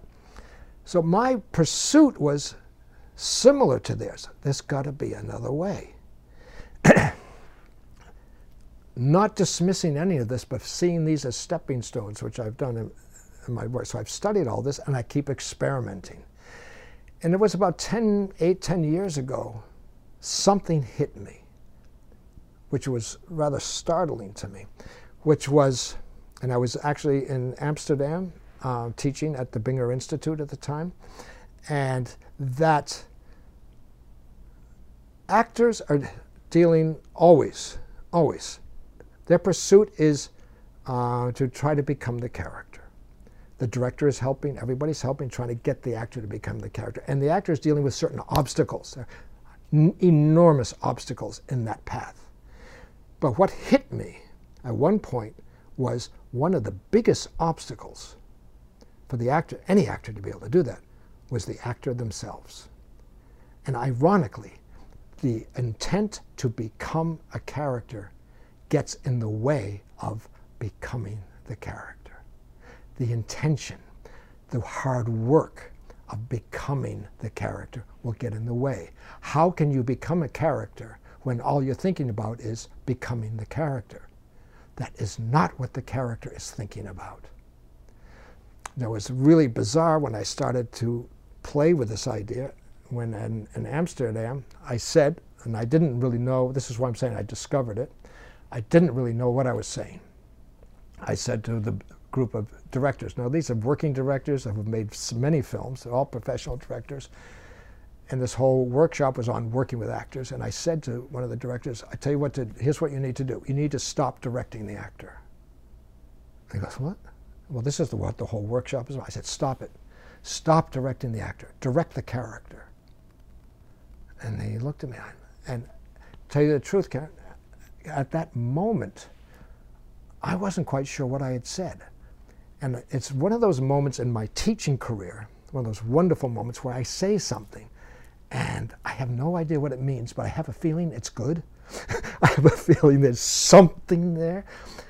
And so the, I remember the director said, Well, show me what you mean. So I said, Okay. And I, I turned to the actor and I stopped. I didn't talk to the actor, I talked to her character. And I'm talking to her character and I'm starting asking the character questions and all. And this is where the interrogation started. I started asking, and what I'm seeing is suddenly this character start to emerge. This character starting to emerge because I'm questioning the character. I'm not saying to the actor, this is what I want you to do. I'm not questioning the character about what she thinks about the, um, her character. I'm not doing any of that. I'm just talking to the character and saying, Who are you? What are you doing? What are you doing? Why you want this from the and starting to probe inside the and what happened was this character emerged. We all sat there and went, My God, this is amazing. Now the rest of the workshop went that way, went shifted dramatically. Still with me not quite sure what I had done. But feeling this, I'm onto something here. And it was during that workshop that the word interrogation came up because someone said, What are you doing? I said, Well, I'm interrogating. So that's where the world, that's where it became called the interrogation process. It wasn't until much later I kept doing this. I kept experimenting, as I have my whole life, experimenting with everything, that I kept using this technique, teaching this technique, even though I didn't quite understand it and starting to deconstruct and, and spent a long time, which, as I mentioned to you before, um, and Elsha and I have been doing this, still deconstructing it, still trying to figure out why it works and how it works. And we're deeper and deeper in this to understand what this process is. And what became clear to me after a while, not immediately, was that I'm talking to a character. Now, I'm asking a character, very simple but very profound, and um, questions, pushing the character to answer questions. After that experience in, in Amsterdam, I kept exploring what I had stumbled upon. And I literally mean I feel like I stumbled upon something in many forms. And there was one time I was working on, I think it was here in Los Angeles, and I started to ask myself, okay, I'm talking to an actor. I'm sorry, I'm talking to a character. And I'm questioning the character. I'm interrogating the character. I'm pushing the character. And the character is responding, maybe resisting me, but is not refusing this engagement. And I know that this makes no sense at all. It's totally illogical. First of all, as we talked about before, the character, the character does not know that she's in a movie. Does not is, is not in a movie. So I'm not I can't ask questions about movie making, line, script, but I can ask questions about who they are, what they want, what they're doing, anything I want. But the question came to my mind, who is she talking to? Who am I? Because if she's not a character in a movie, if she's not participating in a movie, she's just herself. She doesn't have a director. Who am I? And then it became clear to me I am not a character that she's responding to. Who I am, I am the voices in her head, what I call the committee. The committee is the collection of voices that we all have. Each of us has all these voices in our head that we have debates with and discussions, that have opinions and attitudes. And that what I am doing is I'm giving voice to the committee in the character's head, not the actor's head, the character's head. In fact, I am creating a character by creating the character's committee and allowing the character to respond to her own committee. And her response, every response, creates the character. So I'm creating a character from deep, deep inside the character, actually without the help of the actor the actor's attitude or feelings or opinions about the character are fine, but they, as many actors have told me, there's no room for that. The character is working so hard to manage her way through this interrogation. There's no room for the actor's imagination or creativity to come in, although I do believe unconsciously it is working. But the character is being formed from inside the character to the point where the character can take over completely. So it's almost like this character has a mini court trial going on, and they're on the witness stand, yes. and they've got this trial attorney that's just grilling them. Yes. But it's really their own voices, their own it's their, from yes. the past, yeah. whatever, what their own thoughts. That's just just relentless. Yeah and and so does it break them down? Does it cause them to you know you, you've seen films where someone will have a meltdown on the witness stand. Is it almost like that? They're having this mini meltdown inside themselves. As as, as the character? Mm-hmm. oh yeah. I mean yeah there have been breakdowns. There have been some extraordinary things that have happened um, even to the point where it has frightened other people in the room uh, with the power of what's happening which i can tell you about one which was interesting where one character, I drove a, a, character to the point of suicide, that she was ready to kill herself, wow. and where the other people in the room kept begging me to stop because they were so frightened what she was going to do. So finally, I did stop, and uh, the actress, his name was Kathy. When I was talking to the character, I don't remember the character's name, uh, so they wanted me to stop. So I, and the way to stop is just to address the actor by her real name.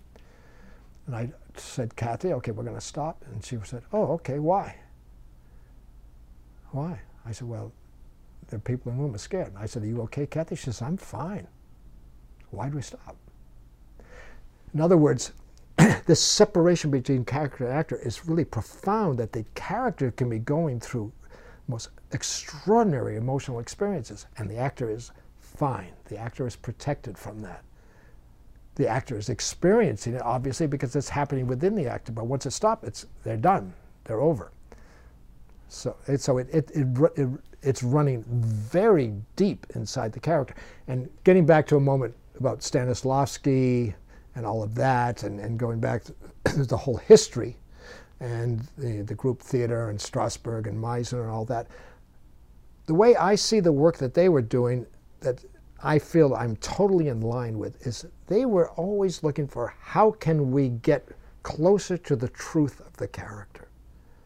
How can we stop pretending, stop manufacturing? I think this is what the method has done. This is what uh, Stanislavski was going after. This is what the Meisner technique has done. This is what a lot of other teachers, whether it's Grotowski or Viola Spolin, they're all moving towards authenticity.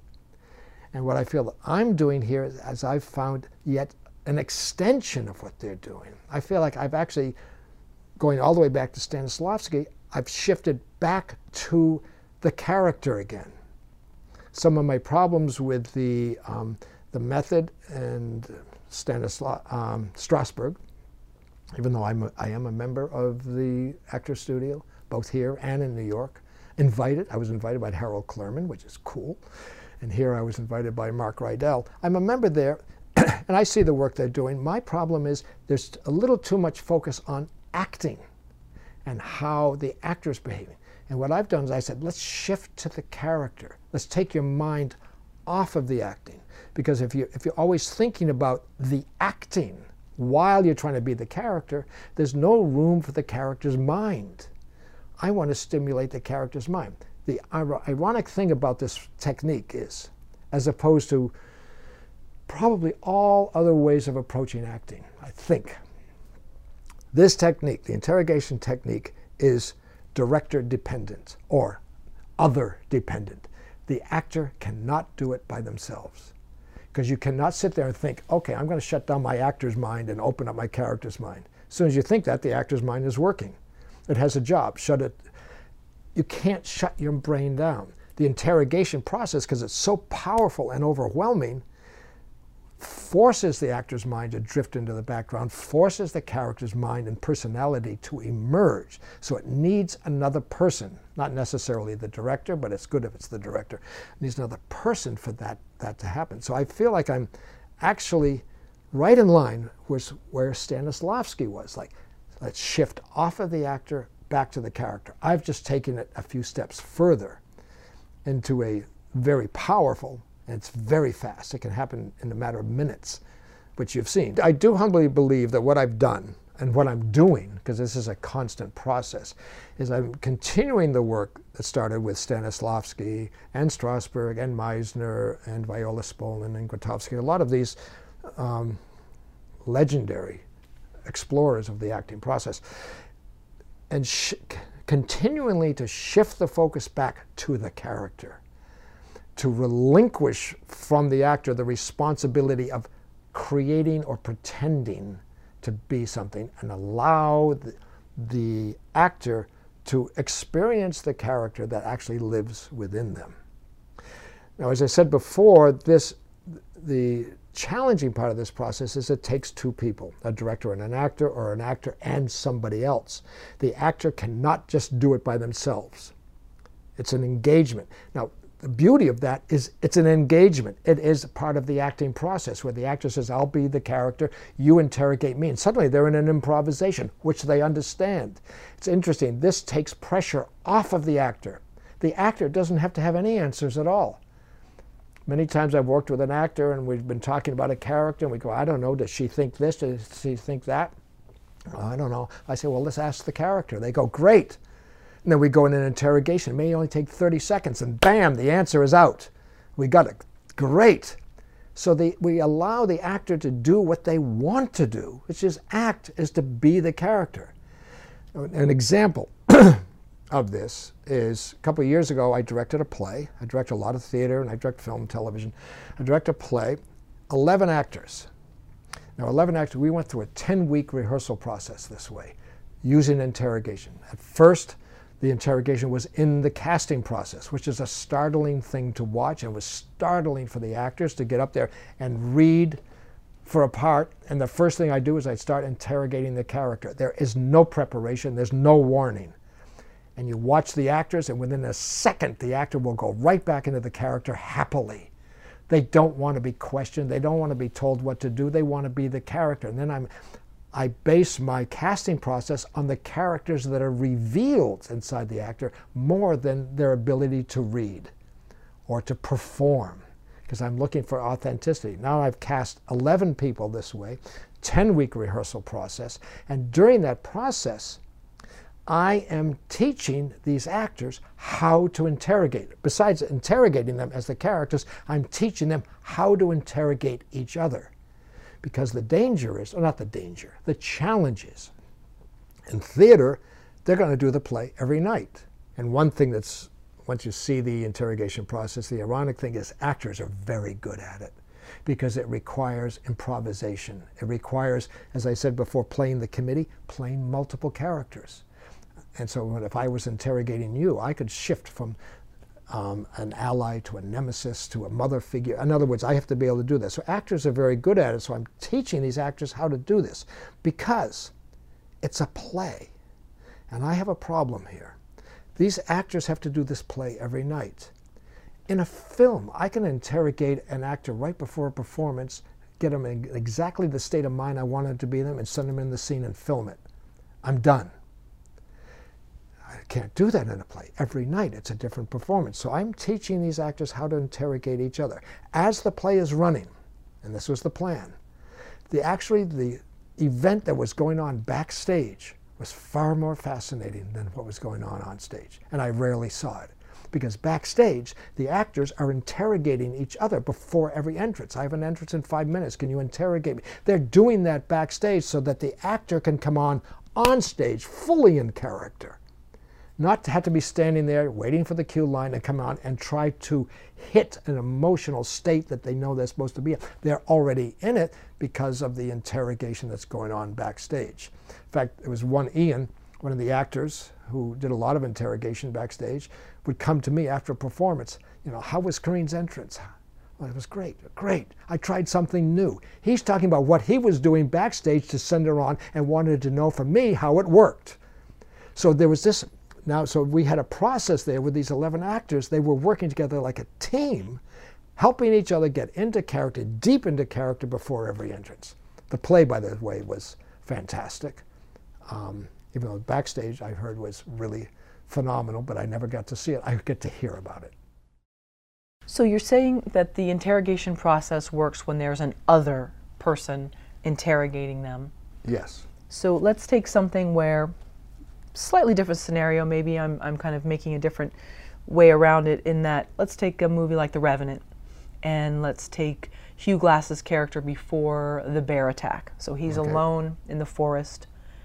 How are you interrogating Hugh Glass to be, you know, stumbling upon the bear or encountering him? How are you getting him ready for that? Okay.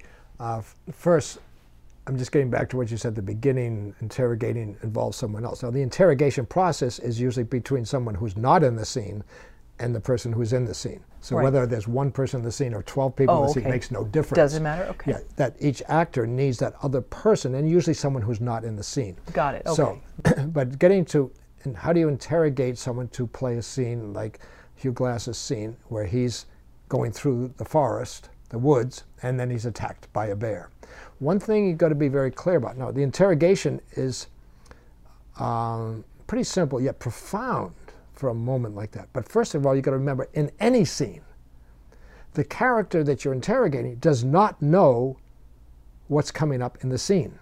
This is a problem between the character and actor. The actor knows. Leonardo DiCaprio, he knows exactly what's going to happen. There's going to be a bear and he's going to have to fight it off. Got it. The character doesn't know that. And this is the power of interrogation. I've got to get his mind back into the character's mind and away from the actor's mind. The, what the actor knows, this is a little detour, what the actor knows, what's coming up in the scene, the lines I have to say, what I have to do, that's all there, but it's in the background, okay? It's not driving everything because it can't drive everything because it is not known by the character I will trust that it'll always be there. I will trust that the actors will always say the lines. They'll follow the stage and they'll do the mechanics. No problem. So it's not about the mechanics I'm worried about. What I'm worried about is the mindset of the character. So in interrogating Hugh Glass before the bear, I have to know, and so does Hugh Glass have to know, what the hell are you doing? What are you doing? Where are you going? The, and what are you expecting? Now, in the interrogation, I could say, okay, I could be talking to him. Where are you going? Okay, you're going to go. You're going to get that. You're going to. Let's let's say he's looking for food. I'm just making this up because I, I, don't recall what he was doing. He's just moving. But he knows what, Hugh Glass knows what he's doing. Even if we look at the scene, we're not sure what, he knows what he's doing. And I, through the interrogation, I am going to plant in his mind or inject or question, and we're, we're going to establish through me, between me and Hugh Glass, what he's doing, what he's looking for, right? Now, through that interrogation, I could also, I could start to insinuate potential danger. You know, you're all alone. You're all alone out here. I mean, what if something happens? Now, he knows as the actor, I'm setting the character up for what the environment or what's going on, and actually setting the character up for the scene. The actor knows that because there's a bear coming. Hugh Glass is just saying, "Yeah, I know it's dangerous, but I'm fine. You got your rifle? I'm, I got my rifle. I'm fine." I said, "You sure? Could you handle some, something? What if an elk? No, I'm now. I'm. I want to get him into a mindset, a specific mindset of my choice. The mindset could be, I'm fine. I'm in no danger at all. That's one mindset. Another mindset is, I know I'm out here alone and I shouldn't be, and this is the stupidest thing you should ever do. That's a different mindset. Where do I want to take him? What mindset do I want to put him in? And I can set up that mindset. And then the beauty of interrogation is you work with the character, you're interrogating the character, and you set up a mindset, a belief system, an attitude just before the scene. A lot of actors will talk about that moment before the scene. Where, what are they thinking about just before the scene? With interrogation, I can create that, anything I want. And then what I do, which I love, is that I send them into the scene, naive. An actor will go into the scene with a plan. This is disastrous. Because the actor, when's the last time you went into a, a three minute moment in your life with a plan, knowing what you were going to say and what you were going to do and how you were going to react? We don't do that. That's not authentic. That's acting. My job is to send the character into a scene naive, having no idea what's going to come on. Because I want the genuine, authentic reactions to the events that happen, to the other lines that are said, to the attack of the bear, to the realization that he's been stupid, whatever. I want it to happen authentically. I don't want him to plan it. The actor will try to plan it. The character can't plan it. So if I get him in the, the mind of the character believing something totally different than what's going to happen, then he will react to every single moment authentically. And it, will probably surprise him, it'll probably surprise me. The guarantees I can make to every director is if you work this way and you send a character into a scene naive, without a plan, knowing that, yes, the actor will say the right lines and do the blocking and do all that, but without a plan for the emotional journey he's going to go through or how he's going to react to anything, no plan. And guarantee Number one, the actor will not know what he's going to do at all. Certainly the character doesn't know because the character is just going through it. Actor one, you, the director, will not know what he's going to do. But everything he does will be authentic. And that's what we're going for. And then you get to choose in post production, as we talked about before, which moment you want. And then when you do take two, you set them up slightly differently, a different mindset maybe a more cautious mindset this time for Hugh Glass.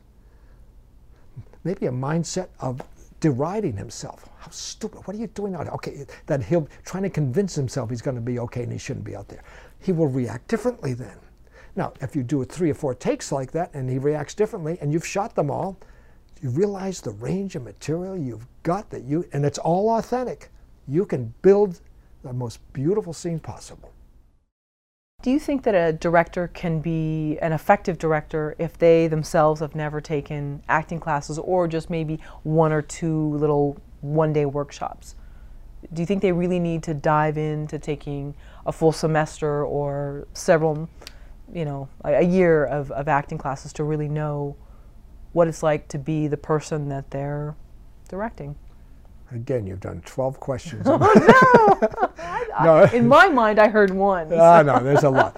First of all, the first thing you said, I'll go back to the first, can they be an effective director without it? Yeah. It's rarely where you started, or with very, absolutely they can be. Oh, they can, okay. It doesn't mean you have to have um, studied acting or been an actor. You don't have to. No, oh, okay. You, know, there are a lot of directors who are very good and very effective without it. Now, that's because of who they are and I don't know what all their training background and history um, is. but looking at the other side, if you want to be the best director you could ever be, then take an acting class and writing. We talked about writing earlier, oh, but take an acting class and take an acting class with other actors not an acting class where it's just two or three directors trying to learn how to act because that, that they'll, they'll, you'll all hold each other down. But if you get into an acting class with some actors, some really good actors, and so you can experience what it's like to go through the process. You can experience what it's like to get a script and start to break down a scene. You can experience what it's like to do the homework. You can experience what it's like to get up there with another actor who you don't know what they're going to do, and you're trying to engage with them.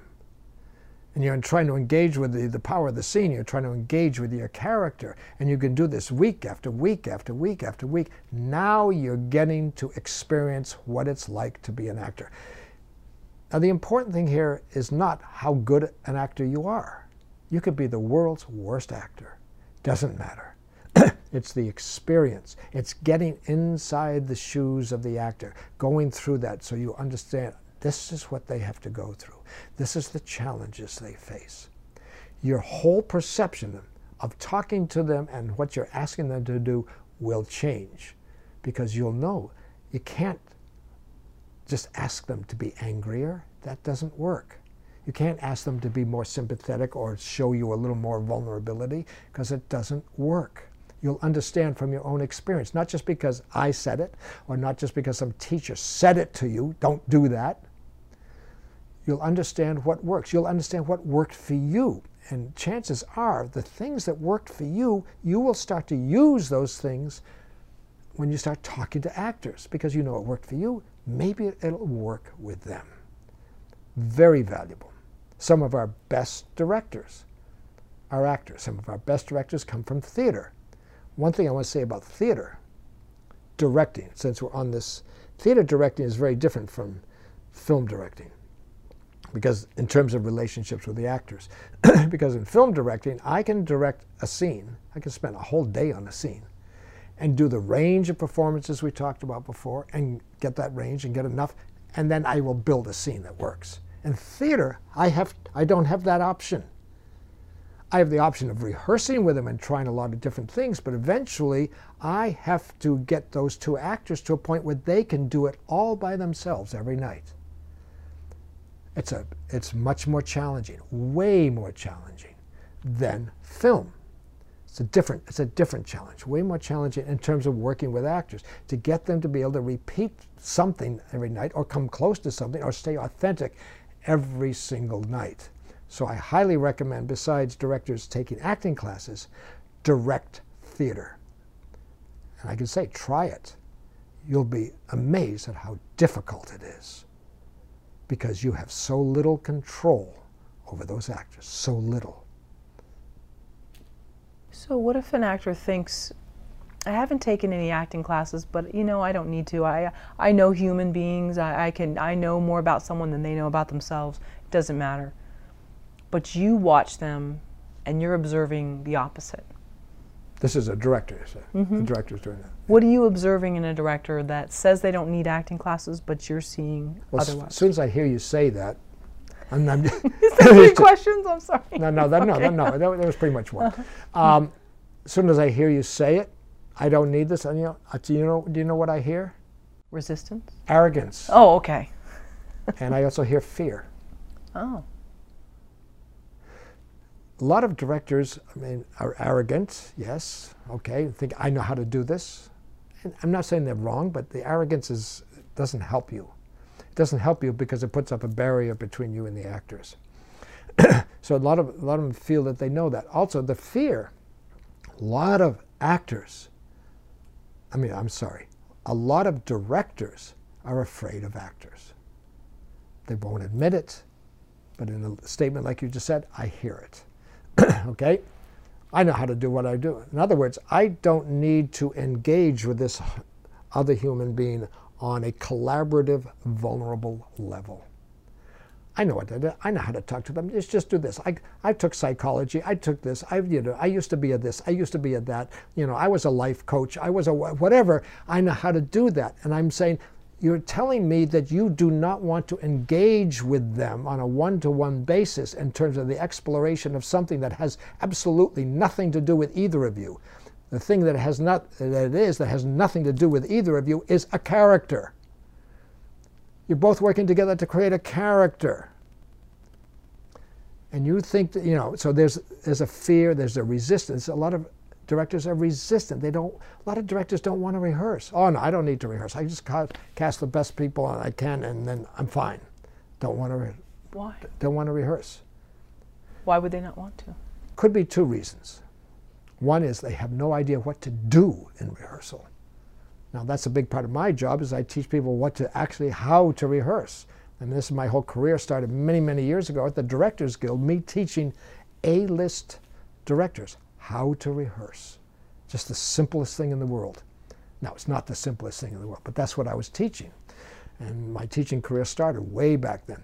So a lot of directors don't know how, what to do. You know, you give them a rehearsal, and say, oh, let's read it, and then they talk about it, and they talk about the characters, and then, then what? Nothing. So that's one problem, is a lot of directors have not been trained how to rehearse. And again, speaking of my career for a moment, this is why I have a career traveling all over the world to film schools, world class film schools, teaching directors how to rehearse because they don't have in the film school someone who knows how to teach directors how to rehearse. So that's one part. And the other part is fear. A lot of directors fear being seen as inept, unable, incapable. And this is a big problem. It's a big problem. It's a big problem within the whole film world. Directors are supposed to know everything. You're the director. You should know. Here's an interesting thing. I'm a director's coach and all that. And I, you know, I teach directors. I consult with directors, and many times I coach directors, and I'm known as the director's director and all that. Actors in a film. If there's an actor's coach there, that's fine. An actor's coach, fine. Can you imagine a film they say, who's he? Oh, he's the director's coach. what? He, why does he need a coach? The whole perception, it's not the director's problem, it's a problem with the perception. The director's supposed to have all the answers. So directors take that in, embrace that concept. I'm supposed to have all the answers. So I have to say I do have all the answers. So I have to say I know what I'm doing. I don't need help. Many, many years ago, I was um, because I teach at the Directors Guild. A friend of mine who works there gave me a list of directors that was, which is for another seminar of all the first-time directors, people who came to a first-time directors seminar. I said, Mark, I think you might like to have this list because you're teaching directors. I said, great. I promoted a workshop to that list. It was a big list. And then I had people in my office just doing follow-up calls. And one call to one of these directors, I don't know who it was, it doesn't matter, and they called and the director said, Don't call me. Why are you calling me? while we're doing this workshop. Don't you understand? He said, I am a member of the Directors Guild. I don't need a directing workshop. Now that is dangerous. See, that, that is him identifying himself as a, as a director, as a member of the Directors Guild, like I've reached a certain level, and now I will cut myself off from anything or anything that maybe could help me. Now, there's a lot of directors who believe that, a lot of directors who live there, and that's what leads to the arrogance. I know what I'm doing.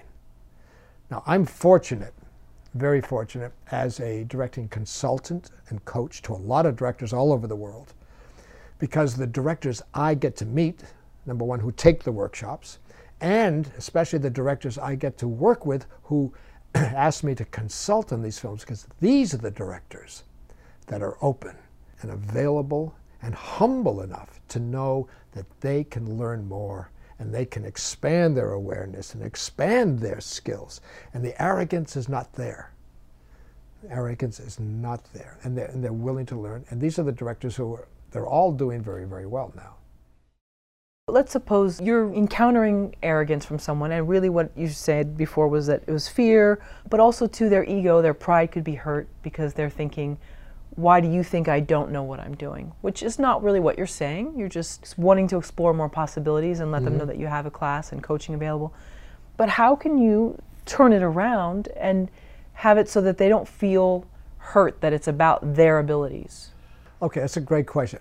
First of all, we'll get back to that resistance and obstacle thing we talked about before because if I attack them or approach that whole thing about their arrogance and their putting up a wall against other possibilities, it'll the wall will get stronger.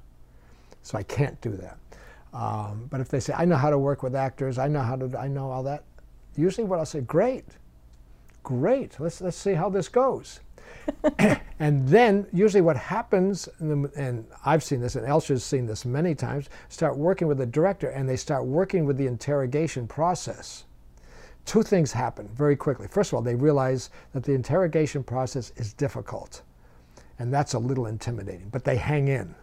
But then the other thing that they see is what starts to come out of the characters. And they start to see that they are now experiencing something way beyond what they imagined. It probably includes what they thought they wanted, includes aspects of the character they want, but they start to see more. They see such a rich terrain in front of them that suddenly the arrogance drops away. So I rely on the power of what I'm teaching, the techniques of what I'm teaching. If I can take them through these skills and allow them to experience it, it'll change. The, the, there's another similar situation when we get into staging, which we talked about before and, when, and I'm doing a workshop on staging. And the director said, oh, I, I, I know how to stage this thing. I said, great. And they'll stage it, and I'll look at it, and I will think, no, there's much more you could explore. But rather than tell them, no, you haven't explored enough, you don't get it, I very gently say, okay, that's, that's great. And I'll say to the actor, how do you feel standing there? They're in the scene. They'll go, I feel fine. I feel fine. Uh oh, fine. And I'll, and I'll, say to the uh, director, okay, she's standing there at the beginning of the scene, and how, how do you want her to feel? She should feel really insecure. I said, okay. And I move the actor a little bit to another place. I said, now how do you feel? She says, this is awful. I feel terrible over there. And I turned to the director. I said, is that what you want? He says, yeah. I said, well, you got it. Then he sees, wow, you did that just by moving her. Rather than argue about what he knows and what will work and whatnot. My job is to demonstrate to the directors. Here's how this works. You can argue whether you need it or not. You can tell me, what you, but let me show you how it works. 90% of the time, directors are blown away. We had a situation here yesterday with a writer. Um, this is a slightly different thing, but not on a script. And I interrogated the writer as the main character in the script. And it took I don't know, Elsha, what it was it, about three, five minutes. Five minutes. Five minutes. Five minutes later, he, first of all, five minutes later, he was in tears as the character. He was shaking and in tears because he was, because of what the character was experiencing. And then the writer, what he was experiencing through the character, and he went, oh my God. And he realized he had a whole different movie. He had a whole different scenario. Now he, he now he starts to understand the power of what I'm trying to teach him.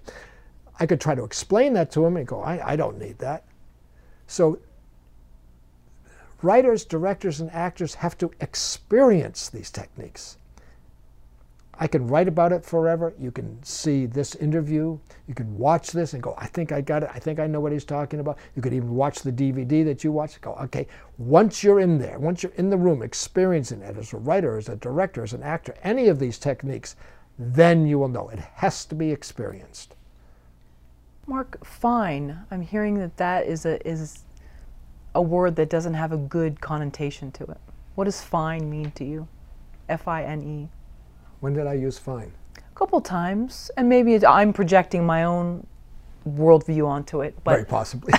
probably. But I'm Okay. hearing that fine is not a good word to describe something. In fact, it means the opposite. But someone's afraid to let someone know that I'm not comfortable with it. How are you today? Oh, I'm fine. I'm oh, fine. oh well, I see. When when uh, when someone says I'm fine, Or how, how was it that one scene when you? Yeah, fine. It's fine. How was the script? Oh yeah, we did some note. You know, so revisions. let me it's ask fine. you. This is mm-hmm. not an interview of you, but let me ask you. Sure. Uh-oh. Um, yes, it is an interview. when you hear someone, Karen, say, and you say to someone, "How are you doing?" I'm fine, fine. What do you hear? I hear that things are not good, but they don't want to say it, so they have to have a, a good, a cover that's just sort of medium Yep. instead of, oh, I'm doing great today, Yep. or Okay. oh man, I had a horrible time getting here, So but I'm fine. They want to close it down. Yep. They don't want to Yeah, talk so anymore. So they're closing, and they're probably mm-hmm. saying what you're probably hearing is, "Yeah, I'm, I'm fine. I'm doing okay, and I don't want to talk anymore." Right. Which makes you think and me think there's a lot going on there that it's uncomfortable. Doesn't she doesn't she or he doesn't want to go there. So when you say to an actor or someone you work with, "How you doing?" Fine. You go, "Okay, there's something going on." Now, if you keep pressing up against that wall, you're going to get a lot of resistance. Now your job is to, let me see, can I get to it? Can I get find another way? And this has been my pretty much my whole career. Find another way to access the truth with that individual or with that character, with that writer, director, actor, or character. How can I get around the barriers that are automatically there because we're human beings and we put them up? We, we protect ourselves. Can I find another way appropriately to get around that and get to the truth? Not only so I can see the truth, but so that the, the person who said fine, let's say it's an actor who said, I'm fine, my feeling is there's also a part of that person who wants to reveal that. You know, that's that's their committee. That's in, there's another voice that I want to talk about it, and the other voice says don't talk about it. In other words, there's a little war going on in there that we all experience. So if I can get to the truth and get to somehow find a way, not only so I can know more, but also so that he or she can have the opportunity to reveal it, or even learn something about themselves, quite possibly. Okay. So fine to you doesn't mean conversation's over and it's good. It means, hmm, think something's wrong, but I think they would be willing to talk about it if I go around a different way. Yeah. And I don't keep pushing up against. Doesn't sound like things are fine. Yeah, yeah. If I do it, it doesn't sound like things are fine. Then the wall's going to get thicker. Yeah, and it might even be someone says something, and I say something. How you doing? They're fine, and I go, okay, we're going to get back to that later. And I may just go off on a whole nother track, but with the intention of getting to what's bothering them. If it's an actor, uh, since we're talking a lot about working with actors, if it's an actor, then my concern will be that whatever's really going on with them is going to get in the way of their work that day. If it's an actor I'm working with that day, how are you doing? Fine. I go, okay, we got this. This could get in the way of the work we're doing today. And let's say I'm picking up on resentment or anger or fear. And these are very general. And, and let's say it's act, let's say it's Ian, who's an actor I've worked with a lot, and I get this fine. I go, okay, there's a lot of that going on. Now, as we're working on the scene, I haven't addressed it at all. As we're working on a scene, and I start interrogating his character. Do you know where I'll go? Anger, resentment, fear. As the character, I will allow Ian to express whatever's going on through the character. And this is when it actually becomes, in a way, a little therapeutic, and which is another whole topic because there are therapists who have been looking at what I'm doing and wondering if, if it's another form of therapy, which I will address right now. It's not. It's not a form of therapy. Because I've had a lot of people ask me about this, along with the hypnosis question. Hmm. But t- the interrogation is not a form of therapy. A Therapy generally is intended to help the patient, the person, the individual, sort of smooth out the edges, get through life in a much more comfortable way, and deal with whatever problems he's dealing with. Interrogation is absolutely the opposite. Interrogation creates chaos. I create chaos inside the character so that the actor, as the character, has to struggle with. I want them to struggle. I don't want to smooth it out. I want the actor to experience the struggle that's going on inside the characters. So it's the it's the opposite of therapy. Coming back to your question about the fine, someone saying fine, I think we all hear that there's a hidden feelings, emotions, or truth behind that. And our job as directors is to honor that, respect it, but not forget it. And if we can allow the actors, especially, a way to release that through the characters, even if, even if it's inappropriate for the character at the time, that may be a gift to the actor. Top three movies every actor should watch oh and oh which God. performance they should study. That's like, in terms of acting. Doesn't mean story, but whether it's Glengarry, Glen Ross, whether it's network, I mean, just in terms of acting and performances. Okay, I'm going to, okay top movies and top performances are two different categories. Okay. Top performances. Let me let me. Top yeah. performances. Mm-hmm. Blue Jasmine. Okay. Yeah, Blue I agree about. Cate Blanchett, mm-hmm. because mm-hmm. that was that was to me it was a stunning performance because, in terms of the way I work, I think there are certain actors. When I say actors can't do this alone, there are some actors who have these amazing abilities to allow themselves to sink deep into a character.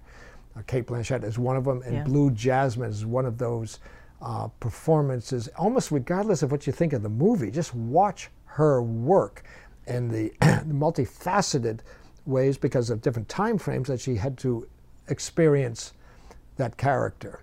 Uh, another actor, Daniel Day Lewis, is similar. If you look, look at his work in Lincoln uh, or Gangs of New York and stuff, he's another actor who has found a way of dropping himself deeply into a character.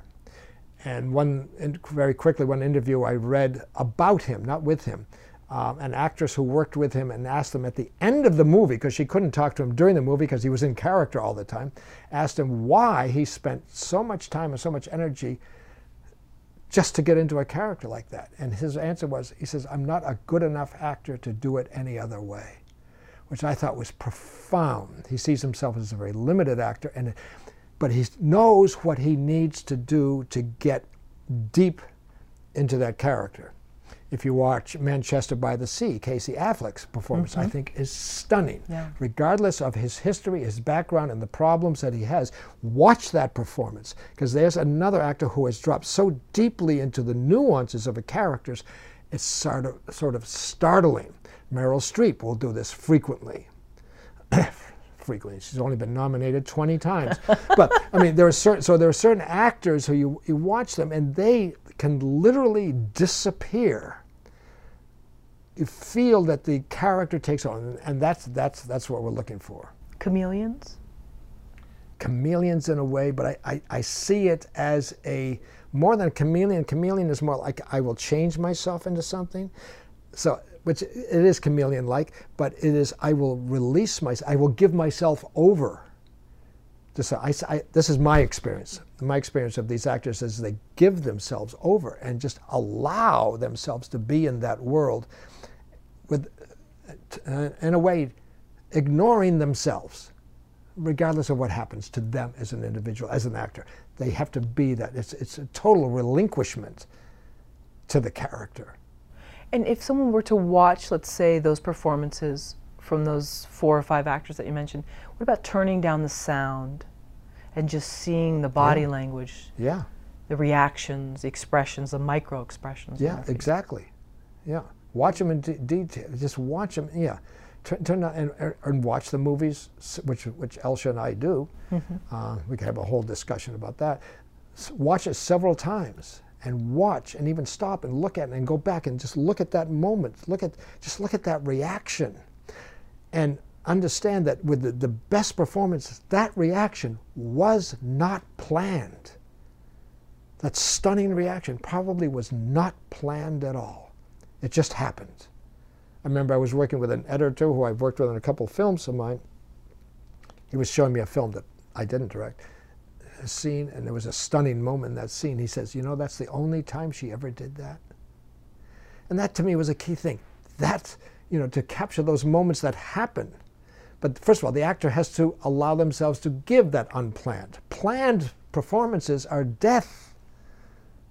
Unplanned performances are where the gold is. Just go in there and just see what happens. So I'm confused about this. I'm sorry. I just have to ask. So one thing a director does not want in their movie is acting. It doesn't. Yes. I have said this, and maybe it upsets some people. Along with um, one of the most dangerous things on the set is an actor with a plan. But I also say what we don't want in our movie is acting. But by acting, acting, I mean pretending. A manufactured performance. Now, it's true, there are actors who have won Academy Awards for what I call acting because you can, it's all so well crafted and um, presented and considered and worked out. I think what we really want to see, what I want to see, I'm not going to be startled by a, brilliant, quote, performance. I'm going to be startled by an extraordinary human being who reveals themselves authentically on the screen. When I see something that I wasn't expecting, which I feel genuinely is coming genuinely from that character that was not planned, that was not considered, that was not honed sharply. It was just came out. That's what I want. And that's what I see in like in Blue Jasmine or Manchester by the Sea. I see moments like that that I just find chilling. That's what I want. Now, I've seen a lot of performances that are very manufactured. Now, there are some films and some filmmakers where that kind of acting is what's required. You watch Wes Anderson's work and stuff like that. That's what's required. That's his style. Nothing wrong with that. That's the style of that work. You could even go back to kabuki theater. That's a style. what I'm saying, because what I want when I see a movie is I want to feel I'm in the presence of these hu- genuine human beings and experiencing them deeply and profoundly, and that it's not pretense, it's not calculated, it's genuine. So, no acting, please. Which means you have to stop directing. Directors have to stop directing, so actors will stop acting, which means that's why directors switch to interrogation and form a relationship with the character rather than the director telling the actor, here's what I want you to do. The director stimulating the character to go in and find what they do do. Okay, so instead of Casey Affleck's character in Manchester by the Sea, if, if I'm his director saying, you know what, Casey, I want you to look really depressed and I want you to be in this room with no furniture, and instead I'm going up to him and I'm saying, your life is it's fallen apart and you're here alone in this dingy room. Yes, or even saying to his character, I've forgotten the character's name, but saying to Casey as, as, as his character, you're alone in this dingy, what, what the hell are you going to do? What the hell are you going to do? Do you realize everybody back at Manchester by the Sea hates you? Do you realize that? And you're going to go back there? What, the, what are you thinking? Now I'm getting him into the, into the chaos of the character. Then I say, okay, let's do the scene. Now we're doing the scene. Now he's totally in the chaos of the character and trying to fight through that chaos while he's trying to fight his way through a scene simultaneously. Sort of like we all do in life every day. We fight through our own chaos while we're trying to get through the daily chaos. He's not thinking about acting. He's thinking about survival. Seriously, how do I get through this? How do I get through this moment? How do I quiet the voices in my head? that came through the interrogation. The voices are going mad in his head. And he's trying to quiet those down or sort through those while he's trying to deal with whoever, this lady who needs some plumbing done, or whatever it is. And, and that's what he's dealing with. He's dealing with only what the character is dealing with, not with what Casey Affleck is dealing with. Casey Affleck, at that moment, does not matter. And quite honestly, I can tell you as a director at that moment, if I was directing him, I don't care what Casey Affleck is thinking. I don't care what he's thinking about the character. I don't want him thinking about the character. I only care about the character. I'm there to film the character. not to film an acting performance. It's a fine line, but it's a significant line.